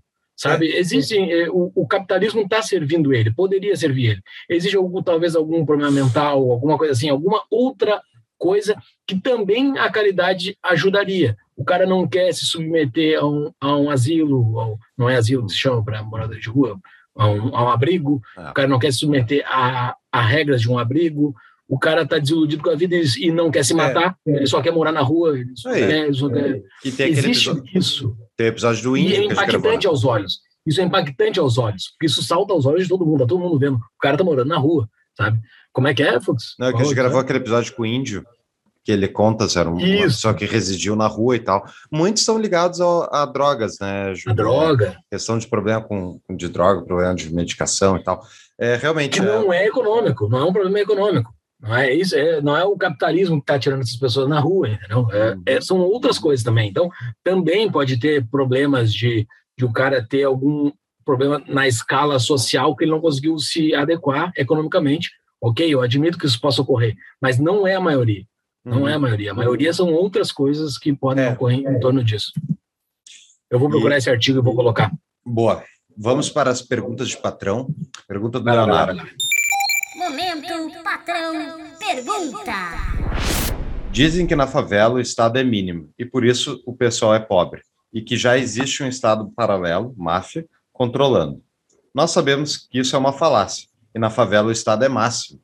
A pergunta é: quais são os pontos de maior interferência do Estado nas favelas que os mantém tão pobres? Tempo. A gente já falou isso em alguns episódios, né? Uh, a, a, minha percepção, inclusive, está numa outra pergunta ali de um outro patrão, uh, é a tese de que o, é a falta do direito de propriedade, basicamente, assim, pelo que se vê né, dentro, da, dentro das favelas e que os, que os estudiosos mostram, que o Hernando de Soto está na pergunta oh, yeah. depois lá. Eu ia recomendar citar. o livro Mistério do Capital. Yeah. Exato, está numa pergunta de um patrão a, a, citação desse livro, que a gente vai citar logo, logo em seguida, que a falta de propriedade privada, a falta de definições de instituições que determinam o que, que é o de quem ali, gera essa gera essa insegurança, porque o coitado pobre não consegue sair daquele ciclo ali, né? O cara não consegue tirar um dinheiro emprestado utilizando a casa dele, o cara não consegue eh, saber se a casa dele de fato é dele, ele tem que ficar sempre alguém dentro da casa, porque se alguém sair da casa, vem alguém e entra, entendeu? É um negócio bizarro, assim, a, a é, custódia é. da casa está sendo feita com o próprio corpo, como se fosse no tempo das cavernas, em determinados é, casos. É. Entendeu? É um, é um negócio. As, as pessoas. E, e, por, e por que que faz isso? Pode alguém, alguém da favela, dizer: não, eu vou fazer um, um regime de registro aqui para a gente registrar quem é dono de cada coisa. Pode alguém fazer isso? Não, não, Não. pode. Só o Estado pode fazer isso. E só o Exatamente. Estado pode fazer isso, mas ele não faz. Então fica todo mundo nesse limbo ah, legal, legal aqui com todas as aspas possíveis. É É, esse limbo institucional, que o cara não consegue definir quem é dono do tênis, né? não consegue definir, cara, é um negócio bizarro, assim. Eu- acho que é outras total o palavras, Estado. o O est- Estado é, o- diz que faz e não faz. E diz que E- só ele pode fazer e não faz. não faz e não permite as pessoas que seriam capacitadas para fazer algo a realizar, entendeu? Então, que faça no sistema precário, que faça no sistema, porque o Estado não admite que, que outra pessoa faça. Então, ele não admite que alguém faça no sistema precário. Não, alguém vai transformar isso numa planilha de Excel e vai É. controlar quem é o dono de cada casinha aqui dentro e quem e daí vai poder fazer negócio em cima disso, criando um primeiro nível de abstração para poder fazer contratos, entendeu? Mas não, não pode, não pode, o Estado não é, não, eu vou criar um, um, um sistema de segurança aqui. Vamos, pessoal, vai todo mundo, o pessoal tem arma aqui, vamos criar um grupo que vai cuidar da segurança desse canto da favela aqui. Não, não pode, não pode, só o Estado vai fazer isso, mas o Estado não faz, ele fica no limbo. É, é terrível, cara. Ou seja, é a falta de direitos de propriedade. Eu sei que esse termo a galera mais à esquerda odeia, né? Mas na favela não há direitos de propriedade, né, reconhecidos. Imagina, o cara que tem um E é barraco o Estado que favela, não deixa. Isso que É. bem claro, é o Estado que não deixa. que Exato. Imagina se alguém pudesse registrar todas aquelas pessoas que detêm um pedaço de terra. Tu registra a propriedade das pessoas que moram nessa região chamada favela, e aí tu faz um sistema de eh, avaliação do quanto vale aquele pedaço de terra. Imagina, aí tu tem o José lá que agora mora num determinado local que vale, sei lá, os 150 mil reais. O acesso que ele pode ter a crédito, a, a- a diversas outras coisas, mas o Estado Tipo, não o faz. cara que o cara que cria um sistema de crédito ali vai ser um agiota, né? O cara vai, vai, vai tudo pro ilegal, vai tudo, é tudo mundo empurrado pro ilegal. A informalidade é o a informalidade é a consequência do custo para tu operar legalmente. Quanto maior o custo para tu operar legalmente, mais informalidade acontecerá. E aqui o custo que a gente fala principal que afeta o pobre da favela, que joga ele para a informalidade, é o custo da CLT, que faz com que ele custe o dobro do que ele custaria sem a CLT para o empresário. Ponto. Então vai ter menos emprego. Então, se vai ter menos emprego, as pessoas vão dar um jeito e vai ter informalidade. E, portanto, a economia da favela ela está trabalhando numa informalidade que, por um lado, é bom, digamos, porque é melhor do que nada, mas, por outro lado, essa pessoa não está inserida na economia formal, ela não tem conta de banco, ela não tem capacidade de ter direito de propriedade. E, no final das contas, lá embaixo de toda essa, essa pilha de gororoba estatal, tem ainda por cima o ponto de que esse pobre, esteja ele na favela, esteja ele onde estiver, ele está preso à moeda estatal podre, que inflacionária, que consome a vida e o tempo humano na Terra. É isso. A, a, Gira, gira e cai no mesmo lugar. a, sempre. a, a, Não, mas é, com toda razão, com toda mas razão. é a base de todo o problema. 11% de inflação esse ano no Brasil, hein? 11 a 12. IPCA, isso é IPCA. Vai Isso. pegar o IGPM que pega aluguel, é, deu Isso. 30% ano passado. Entendeu? Então Isso. imagina, se tu tá sendo corrigido. por- Isso aí não pega. O cara tá na informalidade, ele vai fazer um acordo com o cara que tá eh, recebendo, enfim, a casa dele que é invadida ali, ele não vai ter que pagar, mas os custos à volta dele estão todos subindo. Todos. Ele pode Todos. não ele pagar o IGPM, mas ele vai estar pagando tudo à volta. E isso é inflação, isso está corroendo. O cara passa a vida inteira para acumular um capital, ele deixa esse capital na conta corrente, porque ele não sabe melhor, ou ele deixa na poupança, porque ele é, isso é o historicamente o ah, protegido, né? E isso está perdendo dinheiro. Na, na prática, ele está tendo ah, juros reais negativos, ele está perdendo dinheiro deixar na poupança. Ou seja, o cara não consegue fazer o quê? Acumular capital, que é o que permite ele sair da miséria. Então, o Estado está dando sopetão no cara de tudo que é lado. E daí os caras vêm me dizer, não, mas o, o Estado não está na favela. Como não está na favela? O cara está dentro da jurisdição nacional. A O Estado jurisdição tá na pega. favela. O É, Estado- pega. né? E ainda pega, não, e ainda por cima daí tem a máfia, daí tem, vai ter a, a segunda máfia, né? Vai ter o cara local lá, a milícia, vai ter o traficante, vai ter outros problemas, porque o Estado, é o Estado, a gente já falou, já fez essa piada, é o Estado de Schrödinger, né? Ele tá e não tá na favela, ele, ele tá na hora de cobrar os, os impostos, cobrar moeda, CLT, mas ele não tá na hora de dar segurança, ele abre espaço para o crime. Então é, é assim, ó. Brasil. Brasil. Coitado, foda. Mas vamos falar de números antes de ir para as próximas perguntas, Júlio. Tu tá com os números aí, tu plotou para nós os números Vamos, do gráfico. Manda. É no estudo sínteses de indicadores sociais, tabela sobre padrão de vida e distribuição de rendimentos, uh, baseado nos dados da tabela 2.20. Essa tabela, uh, botada aqui no gráfico, mostra a pobreza do Brasil em três níveis, a pobreza abaixo de 1,90 dólares, do, o dólar de 2011. Por dia. A, né? a, por dia, abaixo de 3,20 e abaixo de 5,50.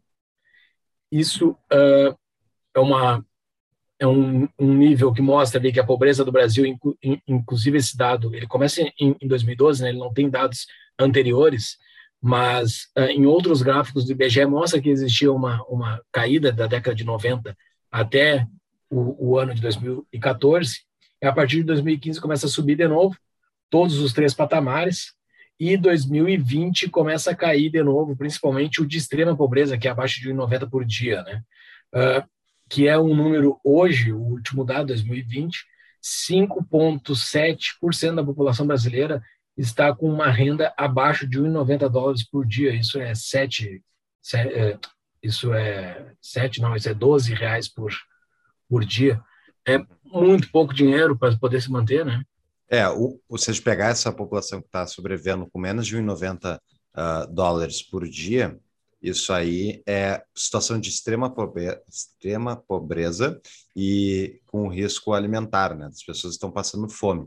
Então, se a gente pegar aí que é 5% da população brasileira que está em, em 210, uh, 210 milhões da, da população, opa, isso vai dar, então, a gente está falando de 10 milhões e 500 mil pessoas vivendo com uma situação de extrema pobreza. Lembrando até a gente citou já numa, num, dado anterior, de um outro episódio, que a pobreza caiu, foi no episódio do Elleri, do Elleri uh, que a pobreza extrema caiu um pouco em 2020 devido aos auxílios emergenciais, né? Só que isso foi uhum. antes, portanto, o auxílio, como ele foi pago com impressão monetária, com inflação, a inflação demora um tempo a aparecer nos preços e ela veio depois, e é por isso que a pobreza agora em 2021 aumentou novamente. Né? Então, só que se a gente pegar esses dados aí que tu botou, uh, Júlio, pegar a parcela da pobreza inteira, né? Daí pega todos esses três níveis, a gente está falando de cerca de 25% da população brasileira está no nível de pobreza. Então, isso. Que é abaixo de 5,50 dólares por dia per capita. Isso, isso dá é 15, que dá o quê? 5, é, é, tu falou? É, isso vai dar o quê? 30 reais por dia, mais ou menos. Exato. É. Para se ter uma ideia, né, pessoal, nos Estados Unidos, o trabalhador básico, lá, que recebe menos, ganha 10 dólares por hora. Ah. 10 dólares por hora. Pro cara, o cara, assim, não precisa ter instrução nenhuma. Tu vai lá numa obra lá e vai capinar um jardim lá, tu consegue um emprego por 10 dólares por hora. No Brasil, é, é assim, é, é, é, que nem o Verna falou lá no início do episódio, é comparativamente, assim, o negócio é desproporcional comparativamente, a gente está com um, um quarto da população vivendo é, nisso, né? 52 milhões de pessoas. É tipo. É bizarro. É, assim. é absurdo. Se vocês quiserem, eu tenho alguns dados aqui para comparar o Brasil com os seus colegas latino-americanos. Né? O Júlio mencionaste 5, 5, 5 dólares e 50 centavos por dia. Quanto que é o Brasil? Isso. Percentual é da população? Um quarto da população. 24%. Um quarto. Uruguai, 3%. Chile, 3%.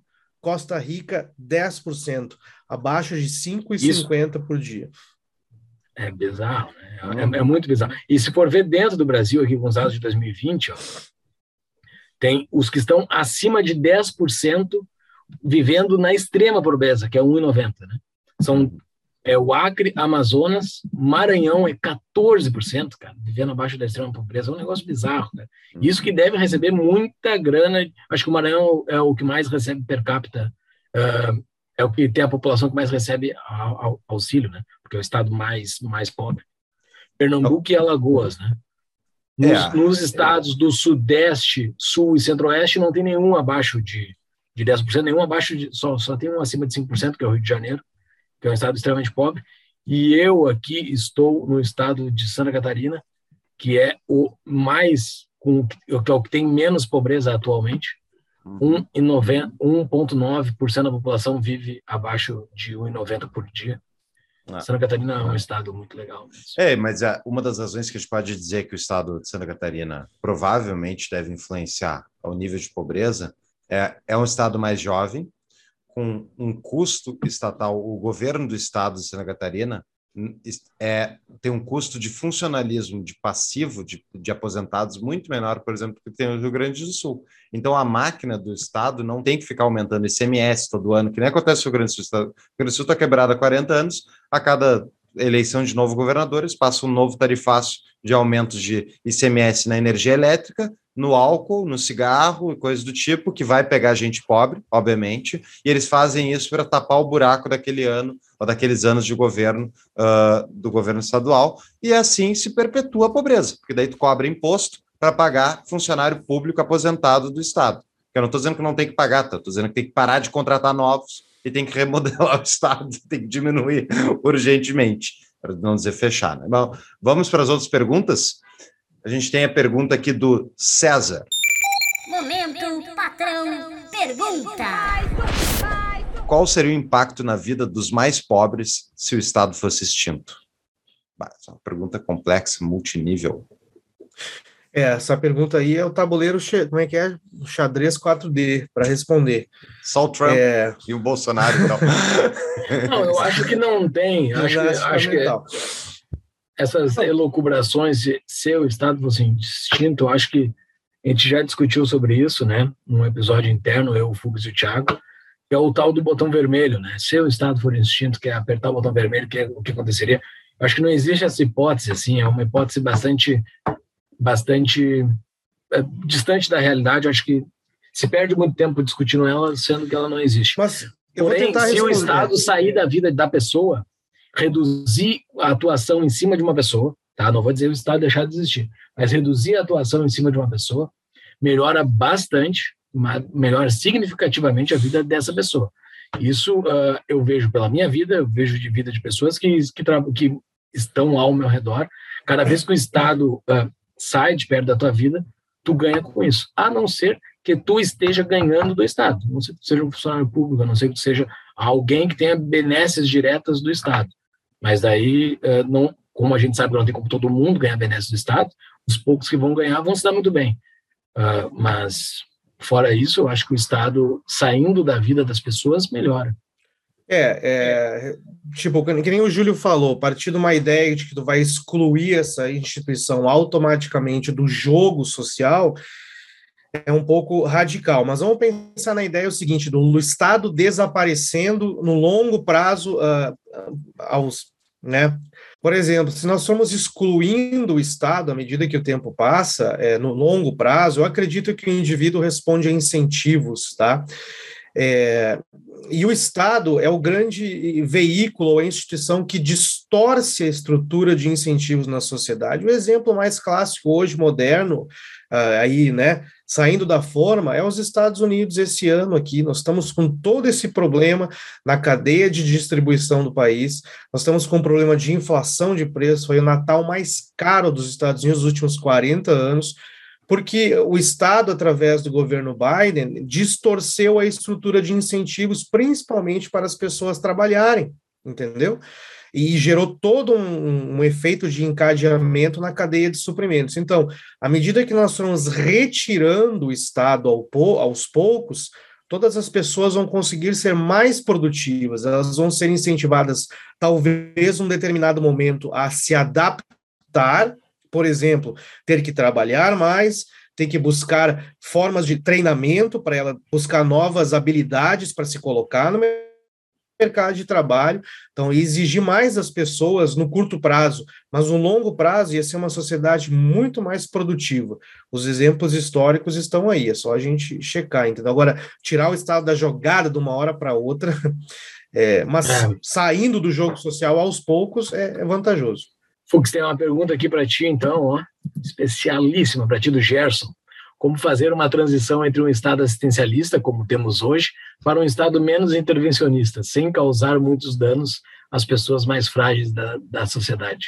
Eita! Então vamos reto na, na minha solução, que a gente falou que ele trazer as soluções para a pobreza. A minha solução para a pobreza no Brasil é muito simples. O Banco Central, essa instituição parasitária, ela tem eles para não calma pessoal não é acabar o real da noite para o dia a gente tem que comprar Bitcoin e fazer reservas em Bitcoin pelo Banco Central. Comprar Bitcoin todo santo dia todo ano todo por um bom período um recurso que é extremamente escasso e tem que ancorar a nossa moeda de, a nossa moeda horrível que a gente tem numa moeda verdadeiramente forte. Isso é o que eu acho que vai resolver o problema porque toda essa doença da pobreza, do, da, digo a doença da pobreza institucional, que a gente consegue sair desse ciclo de miséria, está, ao meu ver, muito mais ligado à moeda do que qualquer outra coisa.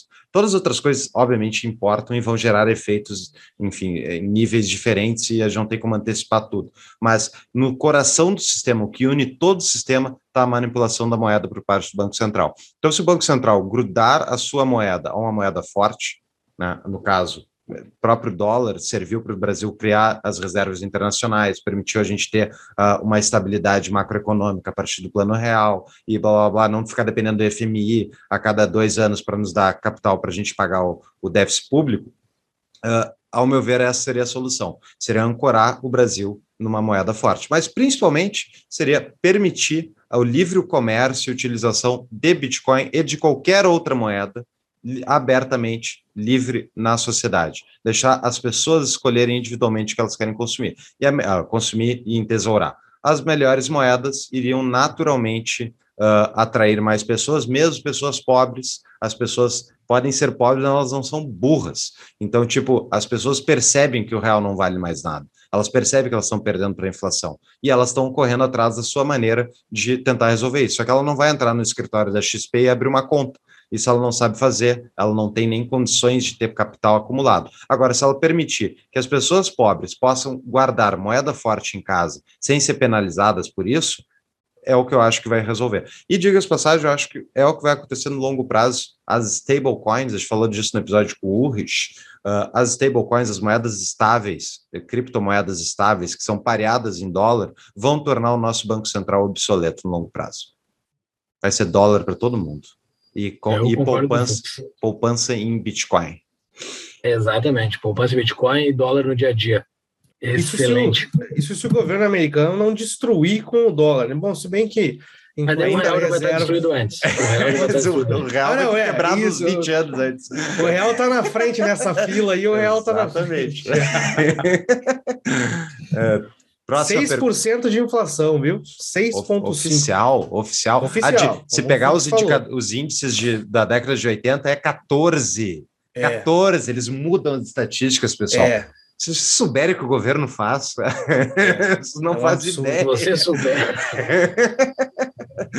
tá, vamos para. Final de semana eu vi um filme muito engraçado, um filme de, que está sendo tá dando polêmica nas redes, uh, que fala que é o não Olhe Para Cima, cheio de lacrador, é, do uh, Leonardo DiCaprio e tudo mais, mas assistam um filme, porque é um filme que não mostra o governo como pessoas sábias.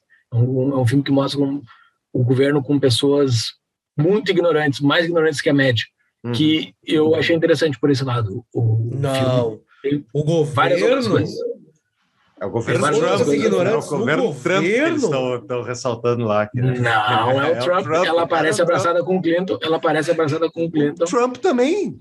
Trump também não, tem foto tá abraçada tá com o Clinton. Da... Ela bota, ela... a minha tese é que ela é uma democrata. ela é uma democrata. É que Deixa tu é. No salão oval, ela tá com uma foto abraçada com o Clinton. Tu é trumpista, o filho dela. Bom, a gente não vai ficar discutindo esse filme agora, mas eu, eu concordo que é um filme interessante de se ver. A gente pode falar futuramente. Vamos para a pergunta do Hermes Stanislau. Momento Patrão Pergunta.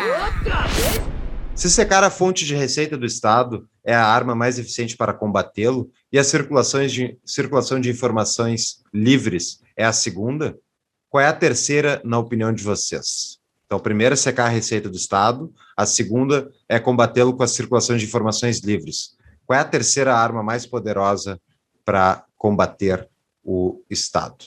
Uau, eu vou tentar, eu vou tentar responder essa pergunta, mas eu acho que porque o Estado detém o monopólio da força e da lei, né? É, eles têm a exclusividade de fazer as e da moeda isso. Então eu acho que uma das maneiras aí de tirar os poderes do Estado é tentar implementar uma sociedade de leis privadas, de contratos é. privados. Não, galera, isso aqui é feito nos Estados Unidos, aqui, é, claro que né, tem a, just, né, a Justiça do Trabalho que tem no Brasil, mas os contratos aqui é de empresa e indivíduo. Muitos estados não têm é, jurisdição ou, ou interfere nessa relação entre os dois. Então, o estabelecimento de uma região aí só com leis privadas, entendeu? Tentar tirar do Estado esse monopólio de determinação das leis. É, é uma, uma maneira como eu, que eu vejo isso daí, né? Já, e Não, mas além de. um canal no Discord só para isso, para quem quiser. É, tem um canal de Discord só para isso, do nosso de Tapa, leis privadas, isso. e que em breve a gente falará mais sobre ela. Esqueci Mas além isso é disso, impossível, mas além- porque nós indivíduos somos burros, ignorantes, nós não conseguimos tomar as nossas próprias decisões sem né, aquela tutela maravilhosa. né, desses seres iluminados que ocupam o Estado. Exatamente. Mas eu acho que a terceira seria a primeira, que é o que já respondeu à pergunta do Gerson, que é a moeda. Eu acho que essa solução da moeda, tirando. Porque o, a, a fonte de financiamento do, do Estado fica muito prejudicada ah, com, a, com a força do poder da moeda, porque hoje é basicamente isso, assim, eles não têm. A, a- a não ser que o Estado vá para a via de fato da coerção, que é muito difícil hoje em dia. ah, e, a, e a segunda que ele colocou como a distribuição da informação, acho que é difícil hoje o Estado barrar. Talvez ele consiga, mas acho que é difícil barrar. Então, controlando a moeda e com a distribuição de informação livre, eu acho que fica muito difícil para o Estado revidar. Mas por que a gente está falando sobre isso? Por que, que o nosso patrão fez as perguntas se o episódio é sobre pobreza? Porque é o Estado que gera a pobreza. Por isso que o nosso patrão fez essa pergunta, tá? Por isso, só para conectar aqui, para quem não está entendendo. É isso aí. E pergunta. E do Thiago Ló, do Isso. Thiago Ló que eu queria falar que eu citei, não é uma pergunta, basicamente ele deu uma afirmação aqui que o Thiago escreve super bem, eu, eu gostaria de ler ela. Tem um livro chamado O Mistério do Capital do Hernando de Soto, que tem a teoria de que o grande problema dos países ainda subdesenvolvidos é um problema de não institucionalização de capital. Aquela história de o pobre não ter os papéis do seu capital, casa, terreno, negócio informal, e portanto não e portanto ele encontra-se excluído do sistema e não consegue ter acesso a recursos financeiros utilizando seu capital como colateral. Segundo o autor, esse problema se dá pelo fato de que os governos da maioria dos países em desenvolvimento ou ex-comunistas desenvolveram sistemas legais relacionados à posse de capital de cima para baixo e não de É, acordo com as demandas populares. E com isso, fica quase impossível de a grande maioria se integrar à burocracia, o que os levam a criarem sistemas paralelos. O Tiago respondeu isso aqui, não foi então é o quadro resposta de patrão e não pergunta de patrão, que Então, vai foi que eu- muito boa. Como é que é o nome do, do boss aí? É o Thiago Ló? Tiago Ló, Tiago Ló. Muito bom. Inclusive, é, acho que eu já mencionei em episódios anteriores. Para minha monografia lá na, no bacharelado em Ciências Econômicas, eu escrevi sobre o índice de liberdade econômica e direitos de propriedade. Eu tive que ler, não li todo, viu, Fux? Não li todo o livro, mas eu tive que ler vários capítulos desse eh, Mistério do Capital, do peruano Hernando de Soto, e foi um livro que, assim, ó, abriu a minha cabeça para essa Red questão mais ou menos, de direitos de propriedade, porque tem países que eles são considerados pobres porque é pobre na maneira que eles mensuram hoje, porque os pobres daqueles países, eles têm propriedade, têm capital que não são avaliados, não são registrados, Ah, porque o Estado não permite e quando o faz, o faz muito mal. Então, como o Júlio falou anteriormente, é o Estado, não há como negar, o maior catalisador da pobreza mundial. Com essa, acho que está, estamos um bom ponto para terminar. Pessoal, ótimo papo, adoro falar mal do Estado junto com vocês. E... Mas eu vou falar verdades, né, pessoal? E se a gente cometeu alguma coisa que está falamos alguma coisa que está errada, ou algum dado que vocês discordam, por favor, comente no nosso YouTube, no nosso Exato. Instagram, estão mais convidados. Nós não somos donos da verdade, mas eu acho difícil alguém me, me conseguir me provar que não ter um Estado arrecadando 50 mais por cento da renda nacional todo santo ano vai diminuir a pobreza, né? Acho que vai diminuir a pobreza se diminuir o. Estado. Ponto. Bom, Exatamente. Vamos em frente. A sociedade de leis privadas está cada vez mais viável, com o Estado cada vez inviabilizando o resto tudo. Ah, e estamos. Quem está nos ouvindo agora e quer aprofundar mais em assuntos, debater com a gente, entre lá no nosse Discord, entre lá no nosso Apoia-se. A gente segue discutindo lá sempre durante toda a semana. Então, já enchi o saco de você para entrar no nosso Apoia-se no início do episódio. Mas agora, no fim do episódio, terminando aqui, vai lá no Apoia-se e seja nosso apoiador. Wolf, muito obrigado novamente. Não, eu que agradeço. Eu acho que o papo foi sensacional e eu gostei de uma consideração que o Júlio, eu acho, falou no começo. É, nós liberais, nós que acreditamos, ou libertários, que acreditamos no indivíduo, principalmente, ou a liberdade individual, a gente tem que abordar mais esses temas, porque esses temas acabam ficando muito reféns das ideologias que foram as causadoras da pobreza histórica em todas as sociedades. Então, eu acho que o tema foi pertinente e, e foi muito bom o papo. Agradeço mais uma vez o convite aí e vamos começar o ano de 2022 com tudo para reduzir a pobreza no mundo, que é só através de ideias e liberdade econômica, individual e essas coisas aí também. Show, pessoal. Até a próxima. Valeu. Até a próxima. Valeu, galera!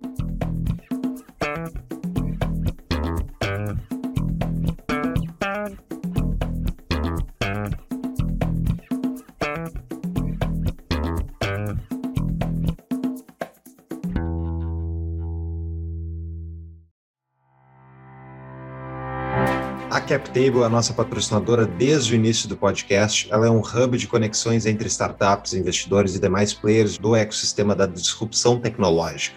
Eles fazem isso através de uma plataforma 100% online e regulada pela CVM, se você gosta de regulações, que conecta então negócios escaláveis a investidores. Então, isso tudo para proporcionar efeitos de rede e uma comunidade engajada às startups investidas. A plataforma já é a maior do Brasil para investimentos em startups, são mais de 4 mil investidores 30 milhões investidos em 27 startups. Acesse captable.com.br, cadastre-se e invista de forma descomplicada, inteligente e exponencial. Captable, captable.com.br ou o Instagram deles, que é arroba captablebr, tudo junto, ou no site do Tapa da Mãe Visível, tapadamainvisível.com.br barra CAP, de CAP.